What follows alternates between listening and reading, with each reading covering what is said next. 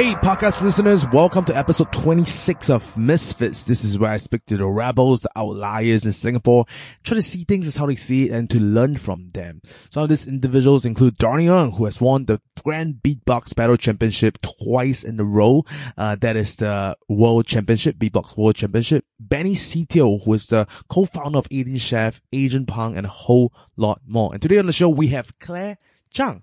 So uh, she's the co-founder of Banyan Tree Hotels and Resorts. She's also the first of two women who has break the long-standing tradition of an all-male member of the Singapore Chamber of Commerce and Industry.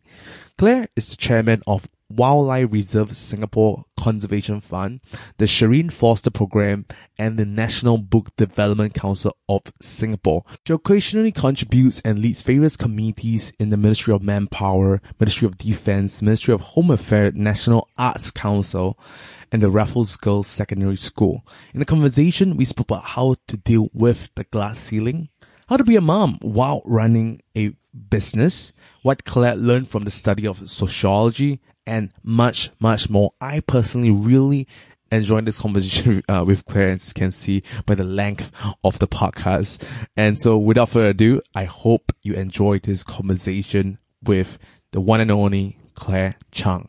Well, thank you so much for coming on the interview, Claire. Um, I really uh, am quite excited to to speak to you. I think with years of experience and uh, a lot of uh, our mutual friends has sort of have very high uh, regards uh, in the work that you do, uh, as well as uh, more than the work, uh, as you as a person.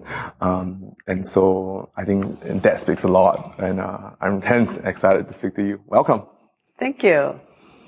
Um, so maybe let's start with this first question: Is um, when you're overseas and someone will come up and ask you, you know, assuming that they don't recognize you, mm-hmm. what do you do? so how will you answer that? Um, I'm good. And yourself? Have we met before? Oh yes, I remember. You start a uh, icebreaker, warm up. Yeah, and then it goes on to the age-old question and be like, "Wow, so you look you look very interesting. You know, like what um, what do you do in uh, in your life? What are you doing?" Well, when it's an open question like that, um, and for someone who have lived at least six decades, you sort of wonder where you start. Then I will then see where this people is, where this person is from, the context that I met her or him, and what I would second guess what's the purpose of her, him coming to me. Uh, there must be just a befriending gesture or, or yeah. wanting to ask something. So I, I will very quickly in the half minute have to do that summary of what this whole thing is about. And then I will just say that, well, you know, um, I'm a volunteer.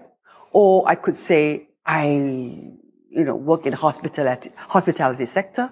So it depends. I suppose with different people, different times and situations, my answer will be different. Actually, I want to dig into that a little bit more because I think uh, I spoke to uh, uh, Violet and she said you have this uh, sort of uh, a gift of uh, shape shifting and relating to people.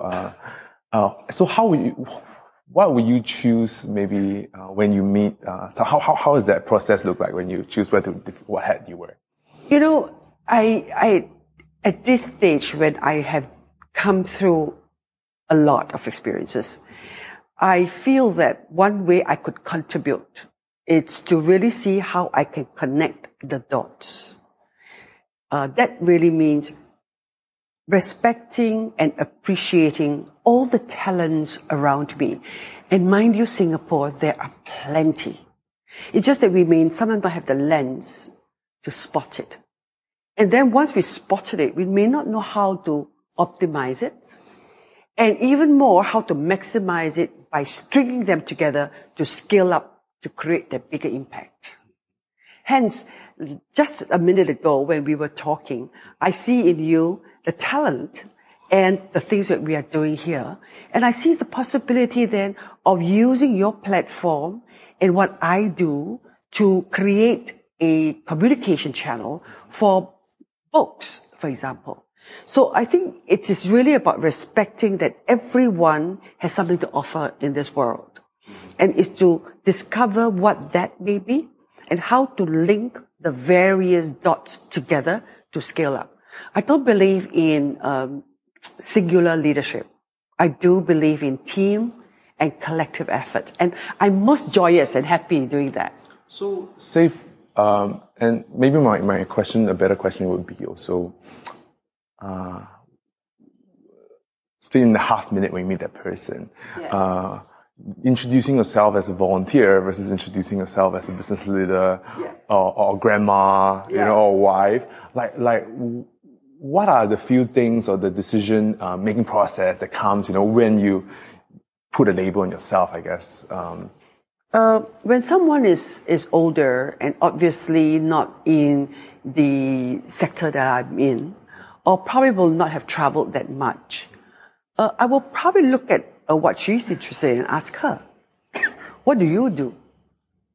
And then I would take it from there and then frame my interchange. Then if she's talking about family and her, then I talk about my grandmother. I talk about my children. And if it is about someone who is, uh, so, um, I, I, I will, I will try to see what interests that person and engaged.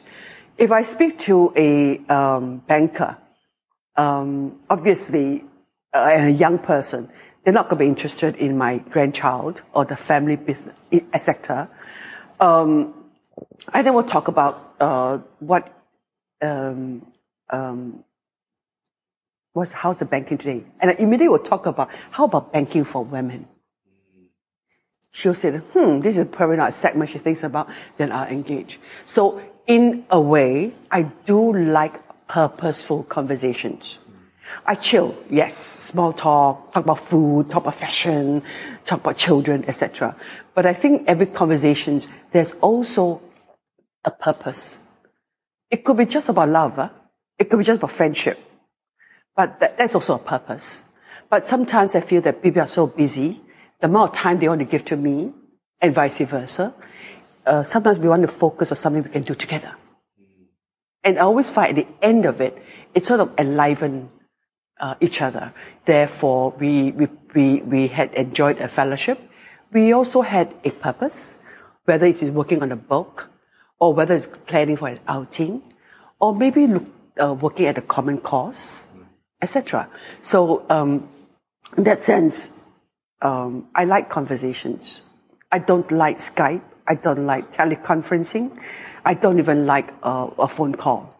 I really like face-to-face conversations because that is total. The eye contact, the touch, the pitch, uh, and all that. Um, we're gonna do a uh, side step. Um, uh, so I, read that in the 1950s, you grew up in a two-bedroom apartment in Racecourse Road, uh, sharing uh, a room with two brothers and. Two brothers. I've got five. Five.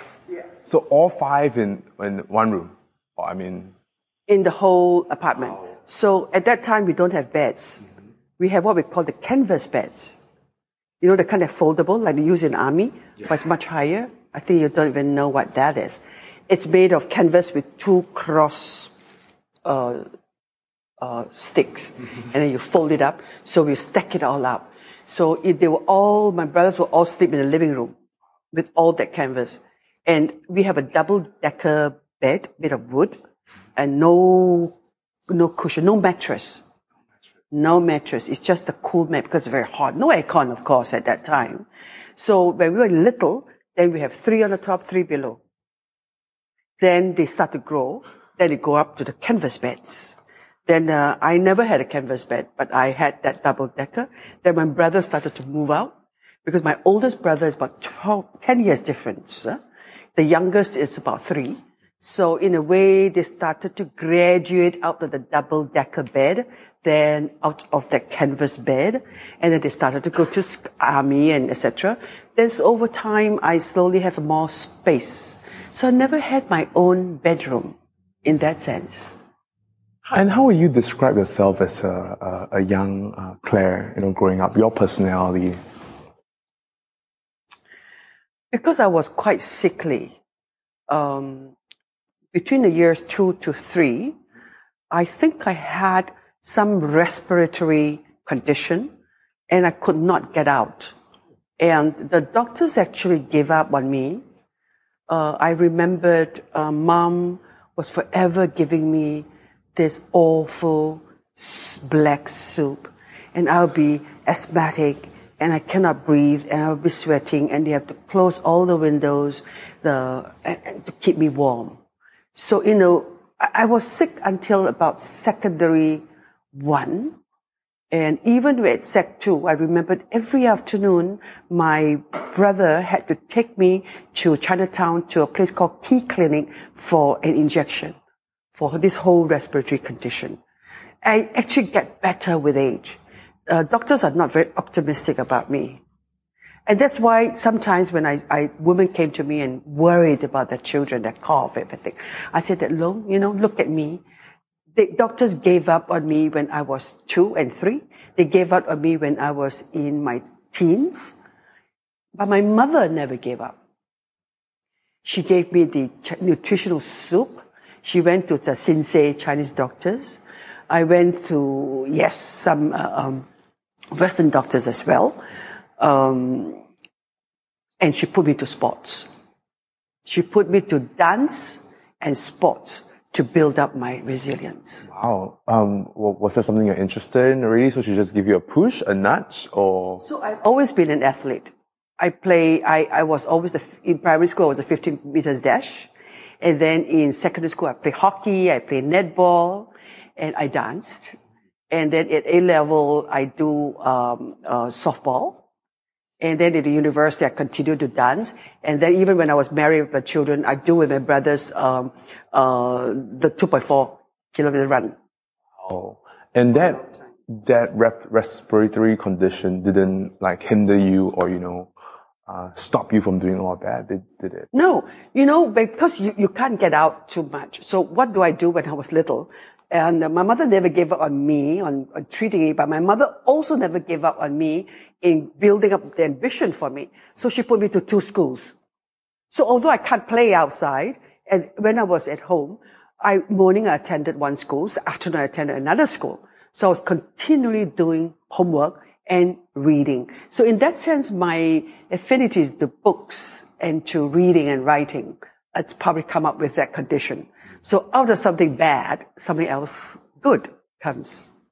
Yeah, and with this amount of like like like tightness of, of time because you go to two school, right? How yeah. how do you even squeeze, you know, dance and all this uh No, that was when I was young. Okay. Then the dance came out in primary school, yes, when I was six or seven years old. Yeah, it's, it's, it's uh, every weekend. I had got a very good teacher who knew of my medical condition. Uh, I threw up very often. And uh, she really looked after me. Uh, Huang Aizhen 老师 she's gone, she's passed on. So she will sort of like buck up with my mother, you know, uh, to, to make sure that I, I, I always have a change of clothes and that I come on Saturdays to, to the dance studio. Uh, so she looked after me. And then the sports part is slowly. So over the years, um, I have got teachers, coaches, mentors who really sort of watch out for me. And mom, I think I'm grateful too for not giving up on me. Um, and she didn't know how exactly because mom wasn't rich enough to think of vitamins or milk or, or meat. I had my first beef meal at 18 because first she's a Buddhist, so it's never served in a house. And uh, we have like chicken, like three times a year. Oh yes. Because it's either Chinese New Year or my father's birthday or my grandmother's birthday. So the rest of us, no birthdays. My family has never celebrated my birthdays. So we grew up in a very different Singapore. Mm-hmm. I grew up in Singapore, which is 700,000 people. And when I was in the university, it was 1.2 million only. So we walk to school, we take the buses and we play goli, we catch spiders. We do a lot of um, uh, uh, self-created games and fun, chapteh, hopscotch, things like that, you know? Yeah. So, um, moving on to school a little bit, um, and um, correct me if I'm wrong because I don't trust the internet these days. Mm. uh, so I read that you are actually accepted into uh, law school, uh, and mm. also you wanted to uh, study nursing. Um, and yet you end up majoring in sociology. So I guess um, maybe what are the sequence of events that happened that make you end up doing uh, sociology? I was very good in biology and I was very interested in it because my older brother, 10 years difference, yeah, he was um, uh, studying medicine. So he would bring home the skull and books on the human body. And I was, you know, I was, I was younger and I was very interested in the human body. I was very interested in health and I wanted to be, but I didn't like science and physics. Oh. And you can't, you can't never become a doctor if you don't have those two subjects, right? But therefore I thought about nursing. But he objected. He, he just felt that, you know, it's not something for me. My, my, my father and mother had no vocational guidance for me. Uh, they say my mother, her hope is to, for me to be a teacher. Is stable, is secure, it's a woman's job, is good. Uh, my father had a bigger ambition for me. He wanted me to be a chartered accountant because he, to take over his business. But I saw the way he worked and I saw myself, no way. And I wanted to do nursing, but my brother objected. So, um, as a result, I gave up. Uh, then I went on to the A level. Um, I then thought of my first degree I applied for and was rejected for was architecture. I love buildings. I love uh, the idea of creating something. Again, I didn't qualify because I didn't have maths. So that's gone. So I applied for law and social sciences.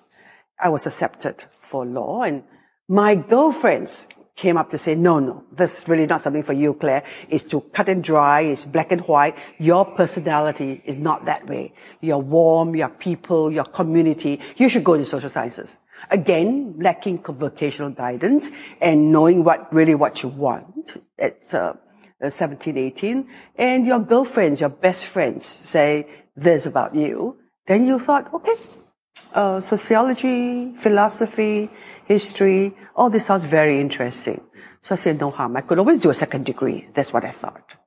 Lo and behold, I did. I, f- I finished and I, I, I, then went to France, uh, because that's the only country that I could go away and enroll in without any, without having to pay a lot of fees. I couldn't afford London School of Economics. I was accepted. I couldn't afford that. So, uh, uh, Sorbonne was really like free education. And that's where I learned. And that was really my first turning point. Because I learned French and I discovered the sinologists and their and their uh, ability with Chinese language. Blue-eyed boys, blonde, able to speak such excellent Chinese and reading classical Chinese on top of that. So I was a bit shameful. So it's like Wen Yan Wen, that kind. Wen Yan Wen. Wow. The classics. I, I remembered. And, the, and now my Vietnamese, Laotian, Cambodian sisters, whom I first met also, were all sinologists, studying the Chinese in the Kai Zi, not in Jian Ti Zi, you know.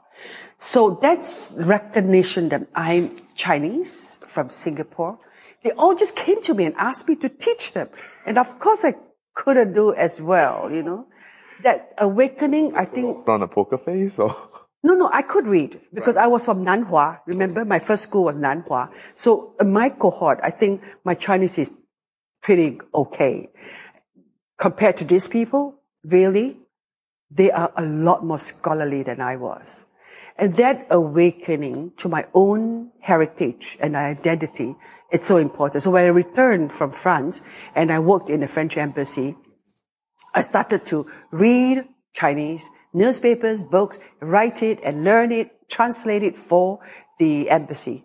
So it was that awakening that led on to my pursuit in all things Chinese. And my interest continues today. And that's why I'm doing business development in China.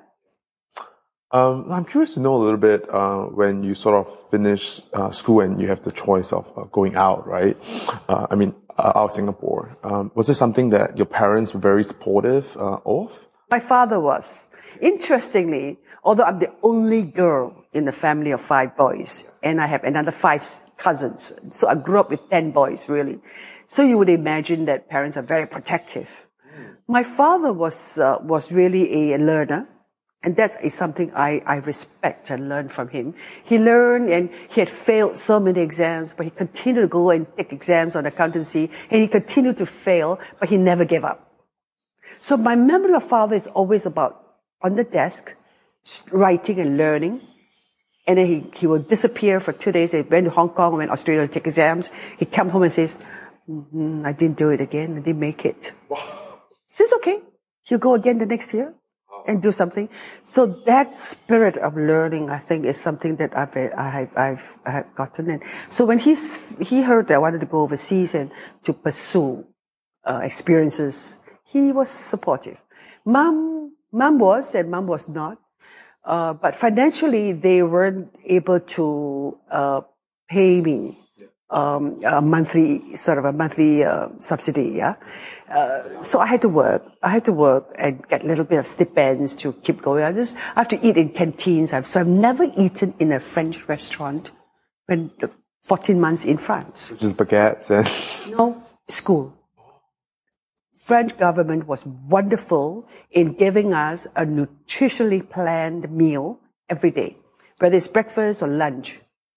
And and maybe another interesting thing to note because is that was that the thing that you want to do uh, going overseas to, to, to achieve uh, to, to get experience? Oh yeah. In, yeah. in that epoch you know we to, to, even go to malaysia cameron highlands was a big thing. It had to be like three months of planning with my mother and, and persuading her to say that i could go on this bus with friends to go to cameron highlands uh, even to that time to visit Jurong night market overnight or camping was a big thing. So going overseas, where you can't really make phone calls home, where if you do study overseas, you probably come back once in three years. It's like a long way for parents. Now that I am a mother, I understand the pain. At that time, I was saying, why not? You know, but at that time, we didn't have all these conveniences that you young people have today. So it is difficult. It was difficult. But going overseas was like, yes, we must do it. So, um, sociology. Uh, I'm just curious to know uh, how will you sort of personally define study of sociology? Basically, it's a study of men or people in society, the tension and the competition uh, it had helped me understand why people behave the way they do and why the thought processes are this way within the context um, we are talking about. So people behave differently. The same person behave differently in different situations. It helps me, it helps to sharpen my understanding of behavior, thought processes, and relationship. It does sound a little bit like psychology as well, and a little bit um, archaeology. Psychology is more the, the study of the mind mm. and all the undercurrents and the makeup of the, uh, the, the mind that direct behavior. Sociology is more about social factors. What's out there that we do as a as a people? What are the common uh, factors? What is the, uh, the the competition and tension between you and me in the way we deal with society? What are the organizational life uh, that affects our the way we think and the way we do? So in a way, one is the mind, the other one is just out there, and it's also me, the I, and the society, and then the I and the me. That's where it is social psychological. Got it. Okay. Yeah. And and I guess um, we talk about the things that you have learned uh, from sociology? And maybe a, a good question would be, uh, what have you learned back then in sociology that is still continually used in the different facets of your life? You know, being an entrepreneur, leader, mom, wife, and grandma. Are there any lessons? There are many facets. Yeah. yeah. Um, I learned about the importance of self-agency. The, the the, the I and the me tension within us, um, it's, it's, it's a huge debate. Do I do this because this is what society tells me to, what parents say I should, or what my husband says so? Or do I say this is what Claire wants? So every day is that continual debate between the, between society and me. So it's something that you need to be cognizant of, that to know that very often how we are, what we believe in, how we do things, it's very often the other voice. It may not be Claire's voice. So then when does the Claire stand up? So, and it is Claire that's going to walk the journey. Yeah? So that self-agency is something that I learned early. Nobody walked the journey for you. You have to walk it, but you have to walk it the way you want to. But you then have to define it constantly and continually in competition with the other. So that is basic sociology. So the other, you mean? So, uh, so, uh, the other could be big society, what the government says. Right. What community says, what the law says, so what parents say. There's a tension between uh, the, other the other and the self, yes. and trying to identify. Uh, align, identify. First, you want to align. You go with, yeah. or you want to protest and find your own. You want to redefine and say the society says we all should get married. No, I rather not get married. I want to be single. And the society that you should go for engineering and science. No, I'd rather be a poet because that's really what I want. So there's always the other and the me that is in competition. So by knowing that, um, how has that shaped your understanding of the world and hence the decision that you made? So in a way, I begin to appreciate what I am, my success or my failure or the choices I make are, are not entirely my own alone. It is, it is contextualized and perhaps circumscribed and perhaps restrained by many other factors, by the other, by the, the boundaries of the context, by the rules of, the game. So in a way, it curbs a little of the individualism and the freedom. But that's the me in society that I recognize. And, and that's one of the most humbling experience when I went to parliament to know that Claire's voice and Claire's view is only one view. There are many other views that we need to also respect. And that's where you begin to be, to be mature and realize that there are many other views that are just as important to respect. That's humbling because it then makes me less contest, uh, what do you call that, less uh, competitive and, yeah. and, and less, uh, and more accepting and more respectful of differences and more able to then focus on arriving at a common ground. It takes away the obstinacy. It takes away the dogmatism. Also that, that ideological slant in anything you say and do. So would you say that it, mm... it humanizes me. It also makes me appreciate the importance of community or collective. It takes away a, the, the individualism, yes, but it is a managed individualism. So by knowing that, um, uh, would you say you're more calm? How has that, you know, shaped? No, sociology doesn't make you calm. Certainly not. Sociology opens you up to many layers of meaning about anything. It is not so black and white. It's so simple, like mathematics, physics, and science. Sociology th- throws you into layers of meaning, 360 degrees of viewpoints, differentiation and diversity. In fact, it is, it can throw you off to feeling that, wow, what is the truth and what is reality? You'll probably even feel that there is no final say in anything. But that's also where the excitement is. So it is an open field of creative imagination while your empirical evidences help to substantiate that one belief you might come to. Uh, but there are many beliefs.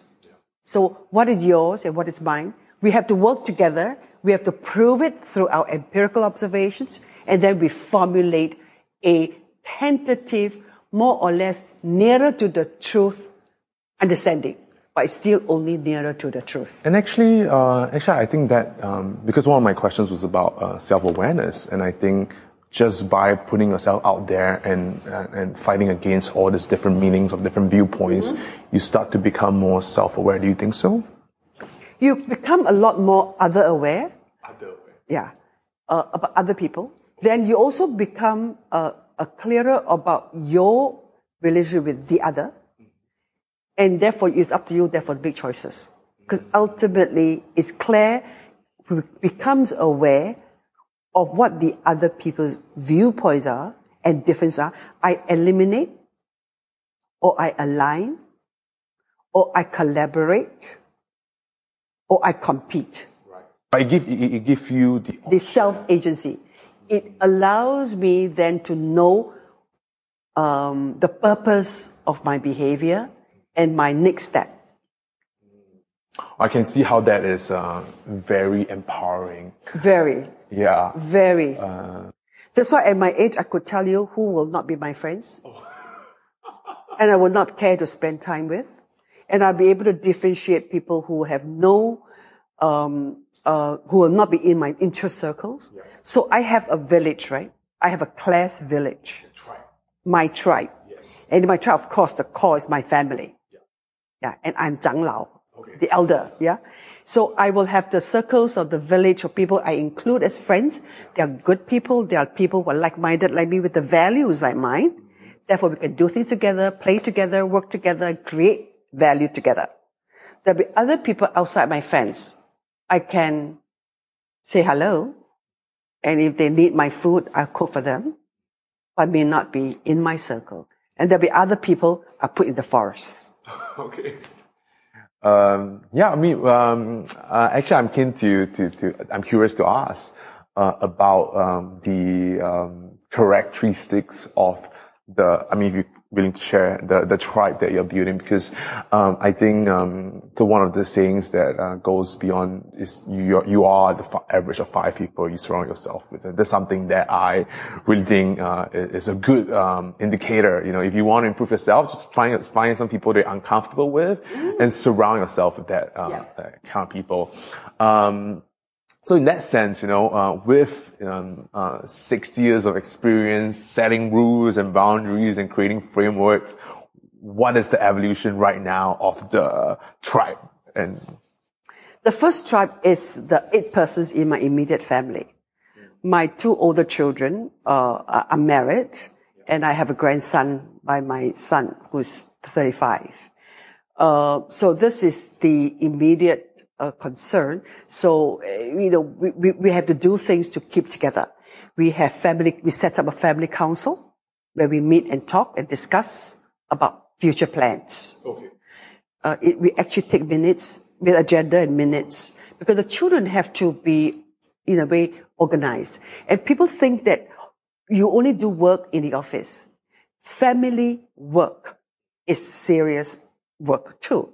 It's professionalizing the understanding of the, how the family works, what are our duties and our roles. So that's the family council. Uh, Mitch, uh, just inject, uh, what's the frequency of the? Three times a year. Three times a year. Yeah, we just had one, in fact, over the weekend. And it's a one hour session, two? Two hours. Okay. Yeah. So it'll be agenda and minutes, and then after that we circulate the notes. Can I, can I dive in a little bit? Like, what are the, the topics? If, if one want to set up like, a, it could be, it could be uh, investments.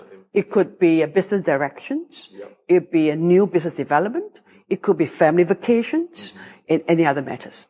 Oh, I like, I like it. yeah. So the family council is, is really very important. So that is one. Then I have a clan council. A clan council. My Chiang clan and the whole clan. And now we have got two more in-laws, the Tay and the Debaye.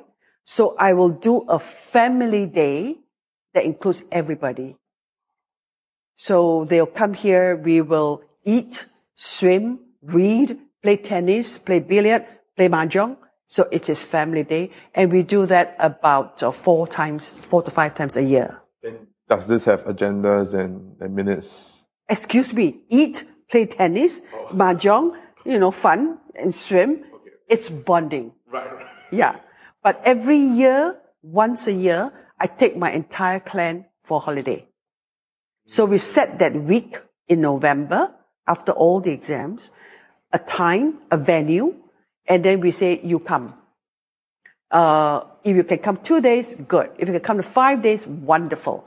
But that's again the clan bonding time. And to do this is having set up a fund.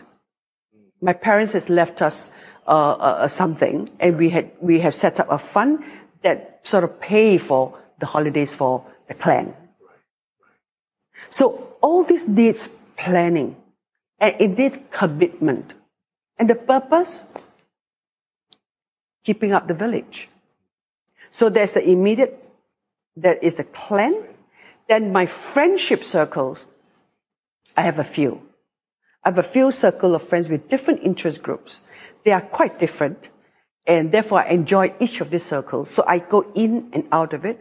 So I, I do things like organizing lunches, last night like organizing a reception to keep up the interest. So I will help, I will try to see where the talents are and see whether I could connect the dots and string up a group of women or men and women or men to do things that I feel are purposeful and meaningful. How, okay, so on that note of friendship, so, I mean, so those are not immediate, uh, relative and relationship that you're born into. Who, what are the frameworks or what are the no's and yes um, that you allow someone in or out? You know, is there a general rule? I can say personally for myself, if someone would complain or grumble, he's gone, like in forest, in, in your context. Um, but at the same time, if someone who have the, I guess the self-agency to, to change, I mean, like, yeah, let's test it out. You know, I give you a few things, you know, take it, run with it, and let me know how, let me know how it is. What's the results of, of that? People are never so clearly um, one or the other, you know. I, I, think the bottom line is that I must like the person. It's simply yeah. affection that I like her, even though she might be grumbling and maybe she might be a bit difficult and many people may not like her or him. Um, but there is something that hit between us. So it must be something that somebody that I like. And somebody that I, I respect for something that he or that she does. Yeah.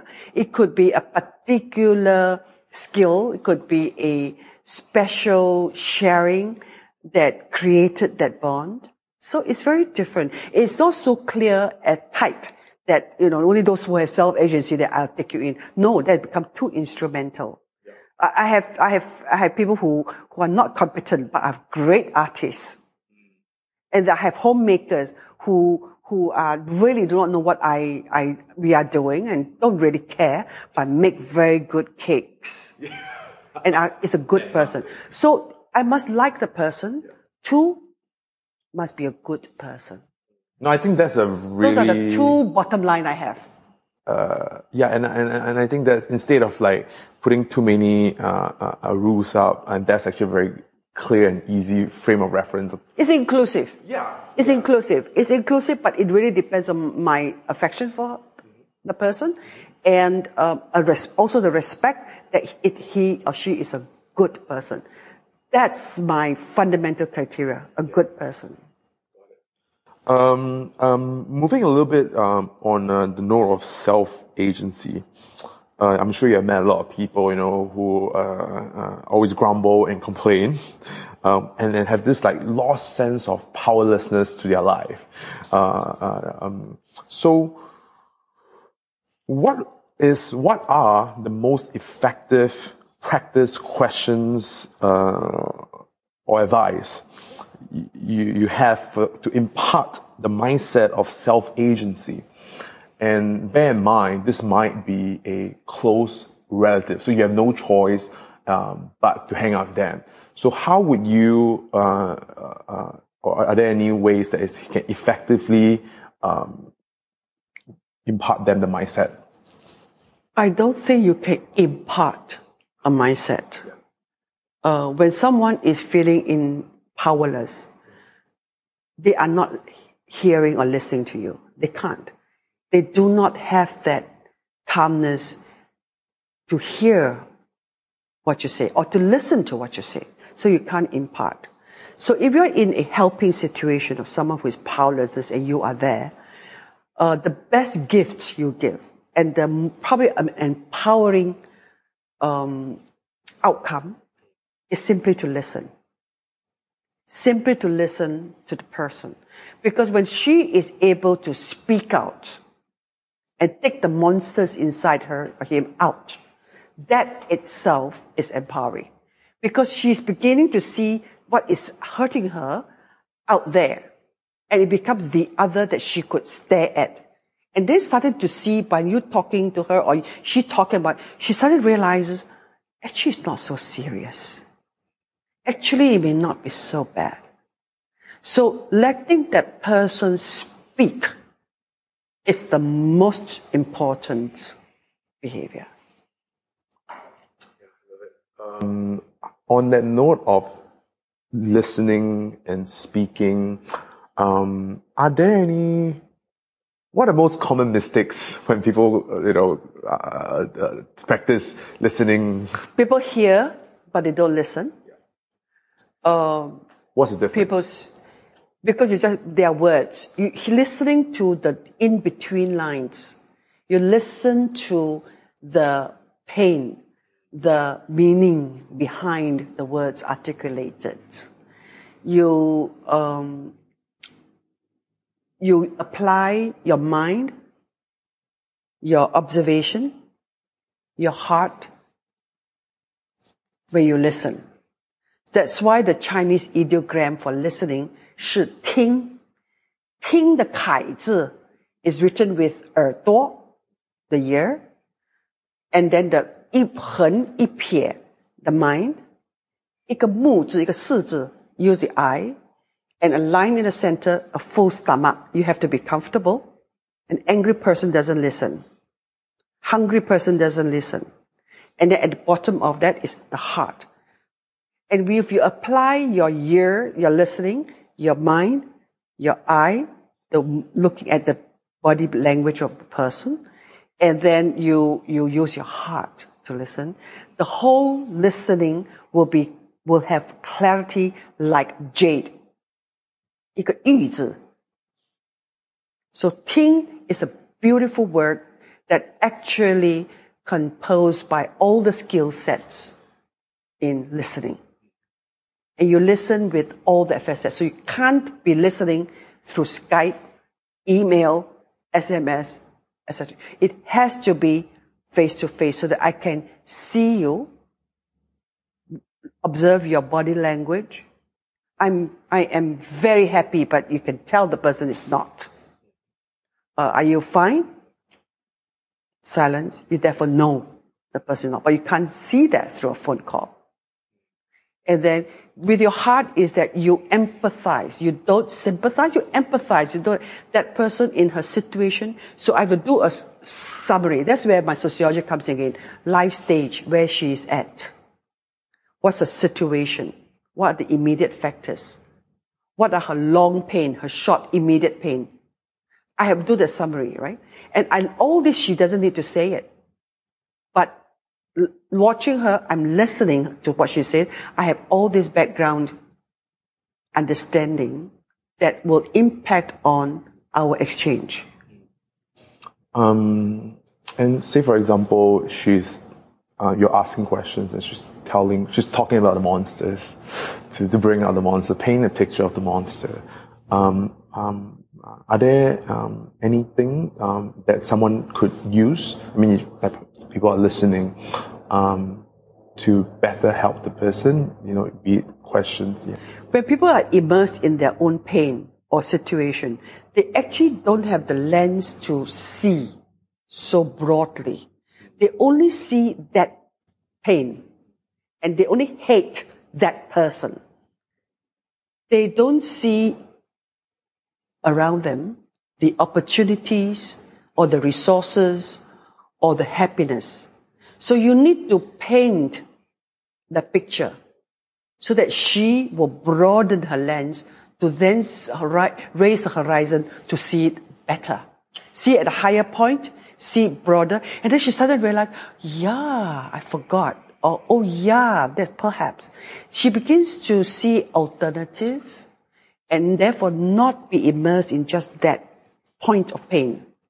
So that's important counseling work to do is to listen, then paint and picture, um, which I feel is based on what she tells you. So that she, at that moment, is able to uh, envision resources and hope. Um, it's so important, the hope and optimism. Yeah, no, I agree with you. Um, and uh, to get in, maybe maybe you could give an example of how you paint that picture. Um, say, um, we just take an, an example. Like I, I really hate someone, right? I'm just going to say Donald Trump, but uh, but not not not true. But I'm just but just any hypothetical person, um, and they have expressed that for you. How can you? What what what would you say to paint that broader picture? You hate the person someone who tells you that you, she, they hate somebody. Right, yeah, something. Um, I, I will probably find out what is the hate about. Is it hating the person's character or hating what the person does for her, to her? Or, or is it jealousy or is it envy or is it uh, unreasonable? I will probably surround the emotion of hate as to what she is feeling, then to isolate it from what causes it, and then to ask and give a perspective of when she explains the anecdote that leads to that hate, whether I could interpret that anecdote differently so that she doesn't see it as that person injuring her, that she may have not gotten the right perspective. It could be a misunderstanding. It could be unreasonable or it, there will be another way of seeing it. The other way, another way, an alternative way, always are very powerful to broaden the lens. And that always impact on that emotion. Haha, maybe you're right, you know, or maybe I was excessive. Maybe I, I was too sensitive. Um, maybe I was actually jealous of, of something. You know, they, they will come to a certain reckoning by you interjecting with an, al- alternative explanation. Mm. So you um, actually just uh, uh, so you basically take that uh, person um, or thing that they hate and find out, uh, try to find out the root cause of it, uh, try to isolate it, uh, and then um, maybe while she was explaining it, um, um, you, you, you frame another another possible explanation. Yes, yes. But you have to spend a large chunk of time just listening to her talking about the pain. Because that itself is 50% of the job done. She has taken it out of herself. Then your next 50% of work is easier. Then she'll be open enough to receive any new inputs from you. So you have to very, ca- very carefully calibrate that. It is, it is, it is not, uh, that what she's feeling, you can't tell her what she's feeling is not, not reasonable either, yeah, yeah, right? Yeah. yeah. Uh, no, that, that's fantastic. That's, that's, that's, that's great. Yeah. Giving time to people to talk is really a gift in this world that people do not do a lot of. Because very quickly we interject, we intervene, we instruct, we tell people what to do. I do that. And very often I have to hold myself say, that's not the right way. It is just be there, using your eye contact, using your touch, be there and listen. And the person may come around and say that, actually, it's no big deal. Lah. And then you say, yeah, you know, when you were saying that, you know, it could very well be, then you give an alternative picture then at the end of it. Have you found any good ways to sort of like, once they have realized the realization of you, you know, showing a different, oh, oh okay, how would you nicely wrap out that, that little new piece of perspective and leave them with, I mean, is there any I'll always say that, you know, give it a chance. Give yourself a chance. Because no one can make you feel inferior or bad or angry if you do not allow them. So they suddenly realize, yeah, why am I so upset about this? I just eliminate or ignore her or him. Or I take a new viewpoint and try to accept him or her. Or um, forget it. And, and In the end, it's self-agency again, right? Ah, yes, yes. And how do you usually end that conversation? Give yourself a chance, give it some time, and we'll talk again. So it's like leave it open ended. Always. Because you, you have just gone through a process. And she's just come out of a pain. She's shared in confidence what caused her pain. You have provided a new picture. It doesn't mean she accepts it. She may, she may not. She needs to digest it. Leave it at the point where there's a closure of that we agreed that we could give it time. And then you say, you know, we can talk about it again in two months. You may feel differently. And then when you next see her, how did it go? She might come to you. I dropped her. I dropped him. Oh, well, I forget it. That's all, you know, different way. Time is the best coach. Um, no, I, I, I, dive in a little bit more into that topic because uh, I was just talking, uh, speaking to uh, uh close, uh, actually a, couple that I uh, planned their wedding for. I used to be a wedding planner, still am. Um, and, and, and I was just having, just having this wonderful conversation um, in regards of, you know, asking questions instead of telling, like what you mentioned.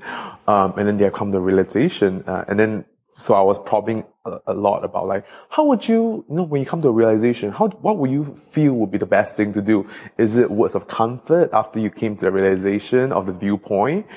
or, and, and so we came up with this, which is, um, to move him or her away from that topic to, uh, another person. So the question is, oh, so who, who else do you think have the share the same point of view? Or, or, you know, basically trying to take, it's not your fault. And let's, let's look at the same topic again, but from another viewpoint and sort of like re-emphasizing and sort of relearning and, uh, sort of recapturing the points that we talked about in those questions before. All this will not happen at the first contact. Yeah, yeah, yeah. Really, the, it's the intangible that's actually more powerful. The, the being there to listen, um, giving support by hugging, the human touch, um, those are actually more important. And those are actually more empowering than all the words and the, the, the alternative picture and, and, and words at this point of pain really do not matter. In fact, they aggravate. Um, okay. Uh, so moving back a little bit up to the topic of self agency, self urgency. Um,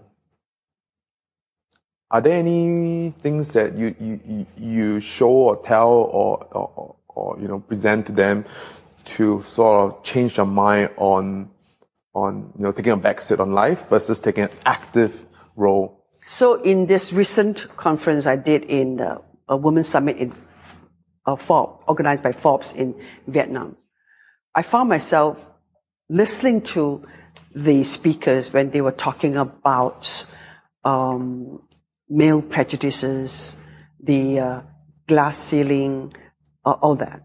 Uh, 30 years ago, we talked about it. 30 years later, we still be talking about it. I found myself saying, hey, gentlemen and ladies, get over it. And I said it again last night. Uh, I suppose when it comes to my age, you, you're going to realize that a lot of things are not going to change or they're going to change very slowly. Do we continue to let all these barriers and challenges impact us, what we want to do in life? Or do we just get over them by saying that they are there, so what? Move on. Then the next question is, what do you move on on? I will move on on appreciating what I have and want to do and see how I can mobilize my resources and to get things done. That self-agency comes back again because after all, your universe and your village is a tiny little one compared to the whole world that which you try to save. I can't change the laws. I can't change governments. And why should I? But I can change myself to ways that I can better the world in. I can change the way I, I organize in my company. I can change the way I relate to my husband. I can change the way I parent my children so that I can allow this to be the vision of the society I want, I define. It's within your control. So get over all these barriers because there are plenty. If you allow all these barriers and challenges around you impact on you, you'll never walk out of the house and you'll have terrible mental health. So get over it. And then what do you do next? Just do it. Do what you like. Do the best of what you want to do and maximize the resources around you. And there are plenty that help you. There are sisters, brothers, cousins, friends, bosses who are there to help you. Then you have to learn the way to navigate to get this help by being yourself a responsible, proactive person. And again, it comes back to self-agency. I love it. Um, on the note, actually, maybe let's actually let's do that. Um, on the note of mentors and mentees, yeah, um, I think you have uh, uh, received uh, mentorship from a lot, of advice from a lot of people, and you have given out a lot too. What are some characteristics of the best mentees that you have noticed? Mentees. Yes. Um, they don't give up on me in finding the time to see me. There are mentees whom I've lost or then I uh, do not relate to because you make appointments, they don't turn up or they make appointments very, without giving you enough notice, so we never got to meet. So making the point, making the effort and having the commitment to meet your mentor is the first principle. Yeah, foundational. And, and those who stand out, um, what, what characteristic do they have that makes them stand out? Uh, I, I get irritated sometimes by their badgering, but I also respect it because they really want to see me. And then they want to see me, it's, they have a purpose. And I do not mind that. I like their purpose and focus in getting to what they want.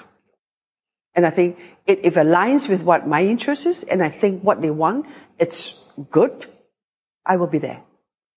If it is entirely something that I feel is selfish, not sort of something that I like, then I will not be there. Right? So I think that the, the mentee-mentor relationship, it's, is a tenuous one, you know, but it could develop to become uh, uh, one with characterized by deep affection and respect. So it's very important that you give time and you give respect for what each other is doing. And then you also discover possibly the alignment so that we have the multiply effect when we are together.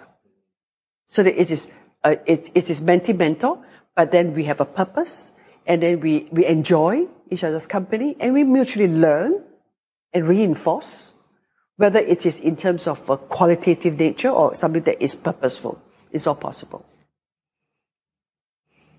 This, I'm taking a side step here. Um, this question, uh, I've, uh, this new question actually, that I really enjoy. Who has been your darkest teacher? Darkest teacher in term, meaning? I mean, you can take it however way you want. Darkest doesn't sound very positive. I, um, so it's both a positive and a negative. Um, um, I think a teacher is, is, is, is positive and then um, being dark, but also seeing the quiver of light uh, that uh, in that. Um, this is a random question I'm throwing out, but we can skip it. No, I, I like. I, I, I try to understand. Okay. Okay. Yeah. Um, best. So darkest is actually a negative connotation uh, uh, uh to it. Um, and, and the, the purpose behind that question is more so to, to show others or, or create an avenue to speak about um, maybe a person they didn't enjoy that much with, but you still actually get to learn. And, and, and maybe other people who are listening can see that light, even uh, with uh, people that don't enjoy, but still can learn from them. You know, I have a, I think there's one ability of myself that I really respect and appreciate. And that's my ability to say no to people I don't like. So I find that during my childhood and as I was growing up and among my friendship circles, even in courting days, I don't get to relationships with people, whether it's in a, in a teaching career or whether it is, you know, in a working environment I don't get there. I don't get there to let them impact on the way I feel. And if I anytime feel uncomfortable or felt slighted or felt um, neglected, um, I will take stock and I will take, a, I will be away. I do not fight it. I do not get in there to be influenced mm. because the world is so large. The friendship circles are out there. Why do I want to work so hard with someone who is negative or even though he might be, she be brilliant? But when if she is brilliant yet negative, I'm not going to appreciate that brilliance because the emotional part of me would have been the barrier for me absorbing and embracing that conviction. It, it's going to be a very hard and tough process. Why do I do that? So elimination is the first tool in psychology on restoring mental health. So I'm telling young people today there is basic mathematics you need to learn in life. 加减乘除 add, subtract, divide, and multiply. You add value in your own life and with people you, you like. You add value or you create value. So you always multiply. You can have more children, you add. You can have more money, you create. You add value. Eliminate. You eliminate unnecessary activities that are not useful, purposeful, and meaningful. You divide means you delegate. You create divisions of labor, whether it's yourself as boss with your colleagues, or whether it's home, household, shared household tasks, or anything. You don't do it yourself. You divide your, your success goals into bits of possibility working with different people. And you work clever, multiply, a multiply effect. I could be list, watching, uh, listening to a movie, a series is running on. I could be packing my room, or I could be reading and doing some very uh, inconsequential sort of emails or reply and, and still listening to a movie. Multitasking.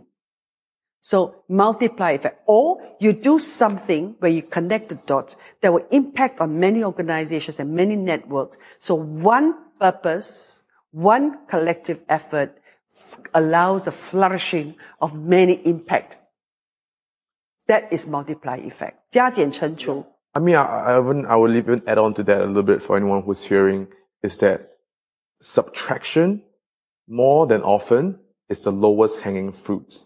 and it's easier to subtract. So many people will be like, how do you find, how do you uh, increase this network of friends uh, who make you com- uh, uncomfortable, right? I would say don't start with that. Start with subtraction, subtracting the bad friends that's taking energy away from you. Yeah, it's probably the first step you should take in terms of this 加减乘除, right? But, but, but contrary, it is actually the most difficult. And it is least done among many people. Why? Because there are friends who have been you for some time. You do not know that they actually are hurting you or they're actually negative influence. You may not know it because you like the person or you think that person is great, but that person may really not be a sincere friend. Or that person may d- develop and become different in the way they think and do things. They're actually taking away your effort. So you really should say goodbye. Not say forever, but to put her, him at bay so that you can come out and be yourself. It could very well be your father, mother, brothers, boyfriend, husband, and good friends, you know? Because they are so close to you, and what they say is so important to you, but they, what they do can also be restraining the possibility of you blossoming in that direction. Like if my brother hasn't said no to me on nursing, I maybe could be the best Florence Nightingale. But then all that I have now would have been so different, right? Yep. So it's a mood question too. But every time a door closes, another door opens. And why it opens? Because you opened it. If someone opens it, you walk through it.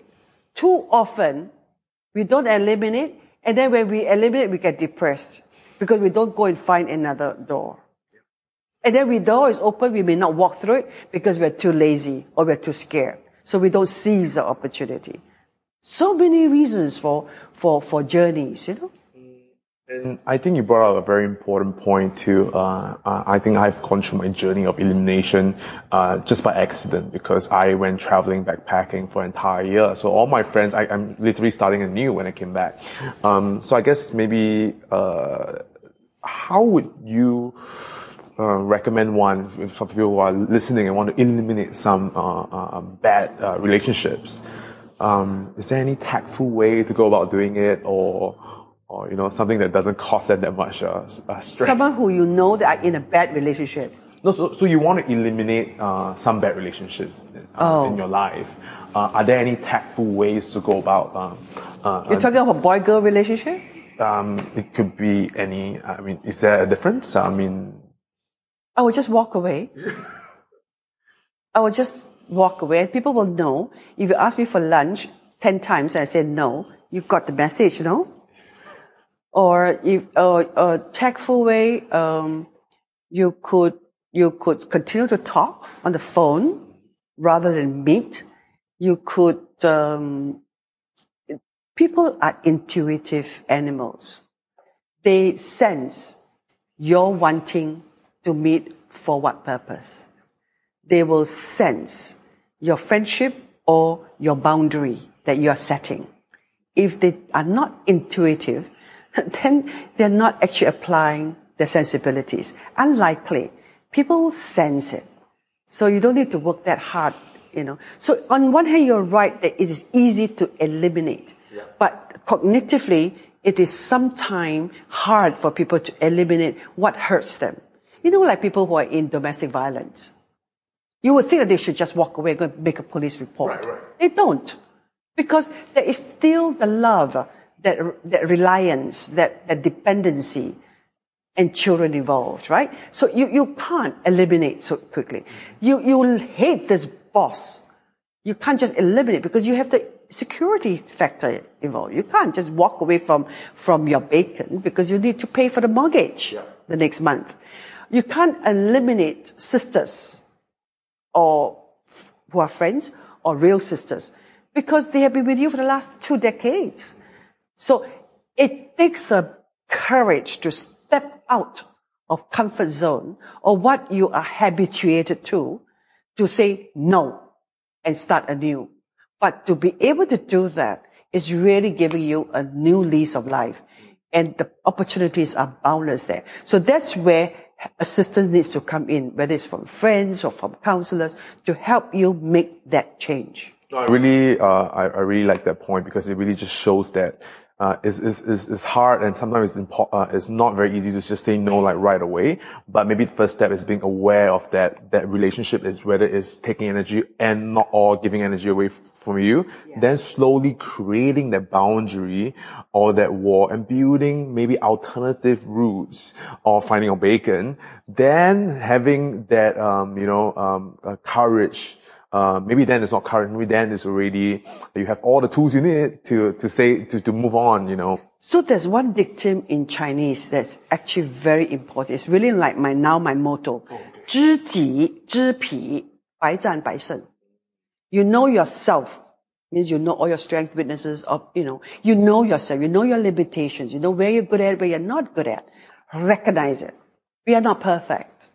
You know yourself, you know P, P is the other. Whether it should be a battle or your opponent, whether it is your boss or whether even your husband or, or whoever, the other in the interchange. Right? You know yourself, you know the person. In that context, you are able to work it. Whether it is the purpose, the agenda, the process, the approach. 知己知彼,百战百胜, you win all the battles. Um, so moving back a little bit, uh, it's just like conversational parkour. Um, so when I was doing my research, actually, um, so I, I noticed that, um, and feel free to correct me if I'm wrong, both you and um, KP, your other half, uh, strike me as a wanderlust and a romantic at heart. Um, you spend a big part of time backpacking extensively and frugally, um, staying at one dollar hotels, you know, and coughing your night uh, away. and and even when you're in Hong Kong doing your graduate studies, you know, you, you have to um, stay uh, not in the Kowloon, not in the Hong, Hong, Kong island because you're trying to save money. Um, We could afford anywhere else, not save money. yeah, yeah. Um, is there a um, a story that encapsulate your earliest um, traveling experience? Um, we are both trained in um, development economics and sociology. Me, sociology, him, economics. And I was very um, uh, motivated by my my teacher, who gave us the first question: What are we developing for? What is modernization about? What is the final impact? To create value in terms of dollar terms or to create value in community wellness? That brief, what I learned in 21 years old or 18 years old, and after in my postgraduate when I do my master's in Hong Kong, or what I'm doing now, or even just a, a decade ago when I'm in Parliament, the questions that I raised, it's still on the same brief. So I have not changed in my investigative query. So that is the sociological imagination in me. So now I ask the questions in, in, in the Shirin Fozdar program that I'm managing in uh, uh, SMU. I ask, how has the city of Singapore developed? The city plan that you see, how has it, has it delivered its promise to deliver to the Singapore people quality living? And I'll say yes. And I can see some aspects no. Then how can we improve? So it's when you question, it starts a conversation and debate. And then you start to look for solutions. So KP and I love conversations like that. We always ask what if and then. And then we can all not only just see about Singapore. So we love to see, what is Malaysia doing? What is Indonesia? What's Thailand doing? So we travel. And we love cultures. We love heritage. We love. met first and then uh, travel, travel together. Yes. Ah, okay. So your traveling wanderlust starts together uh, or have you both uh, separate are, are travelers already? We are travelers already. Yeah. As I said, I was, well, for my travel was like, you know, between Malaysia and Singapore. It was a big thing to go to Cameron Highlands, you know, and all that. I, I, uh, travel is very much part of our spirit. For KP, because he was born in Thailand, grew up in, uh, uh, um, he went, he, he came back to Singapore only about 18 to do the army, but he was really like traveling around studying in the States, went to Taiwan and grew up in Thailand. So in a sense, we are travelers. So when we were together, we both love history, culture, heritage, and development debate. Therefore, we need to travel to understand. And he was a journalist. I didn't marry a businessman. I married a journalist. He married a sociologist. So we are both workers of the mind rather than of business. So we were traveling around for him when he was writing stories. And then in that travel of doing his work, we begin to feel the need for closer understanding to what this development is all about. And that is the first, um, I think that that's what seals a romance. Um, actually, so I really want to ask you about traveling, um, uh, because, you know, during the, 1980s, you came back to Singapore, and um, you know, uh, what are some of the events that happened in those years that make you sort of like um, sacrifice a little bit of that wanderlust, um, the sense of time for your, your both of you guys and for yourself, and coming back to take on a more um, leadership roles in, in pushing for the cause uh, uh, that you want, or was just. I didn't sacrifice any wanderlust. I have traveled even more uh, after I got married, uh, because our job is about traveling. So in a way, in that, that 12 words in Chinese that describe my travel and wanderlust and work and family. 游山玩水,吃喝玩乐, 都是工作. Meaning, my job is hunting for the next buying tree. That's in business development in China. And KP and I traveled a lot together to understand the hospitality sector. So we travel to Hawaii, we travel to wherever there are beautiful destinations to learn. So when we started to develop hotels, we travel. and now I'm doing business development in China. I travel. I travel with the children, whether it is one or it is two or all three together. We travel every year. So I have never stopped my wanderlust. I will do it. I will continue to do it while my legs are able to travel because I think that's is life education. It's the biggest life coach opportunity. Moving a little bit to um, uh, marriage, right? Um, this was also about this, the time you had your uh, first son, uh, Ren Hua. Uh, a question that you know, a lot of uh, listeners is fascinated by. So, how do you juggle uh, your time raising a son and, and you know uh, taking on a leadership role in many different causes, and on top of that, then Yeah. there's work. So I found myself telling women, you can have it all, but at a longer span of time. For men, it's a very linear engagement. You study, you get a degree, and you- work, and you become a husband, and you become a father. It's a linear development, seamless. For women, it's not like that. It's zigzagging.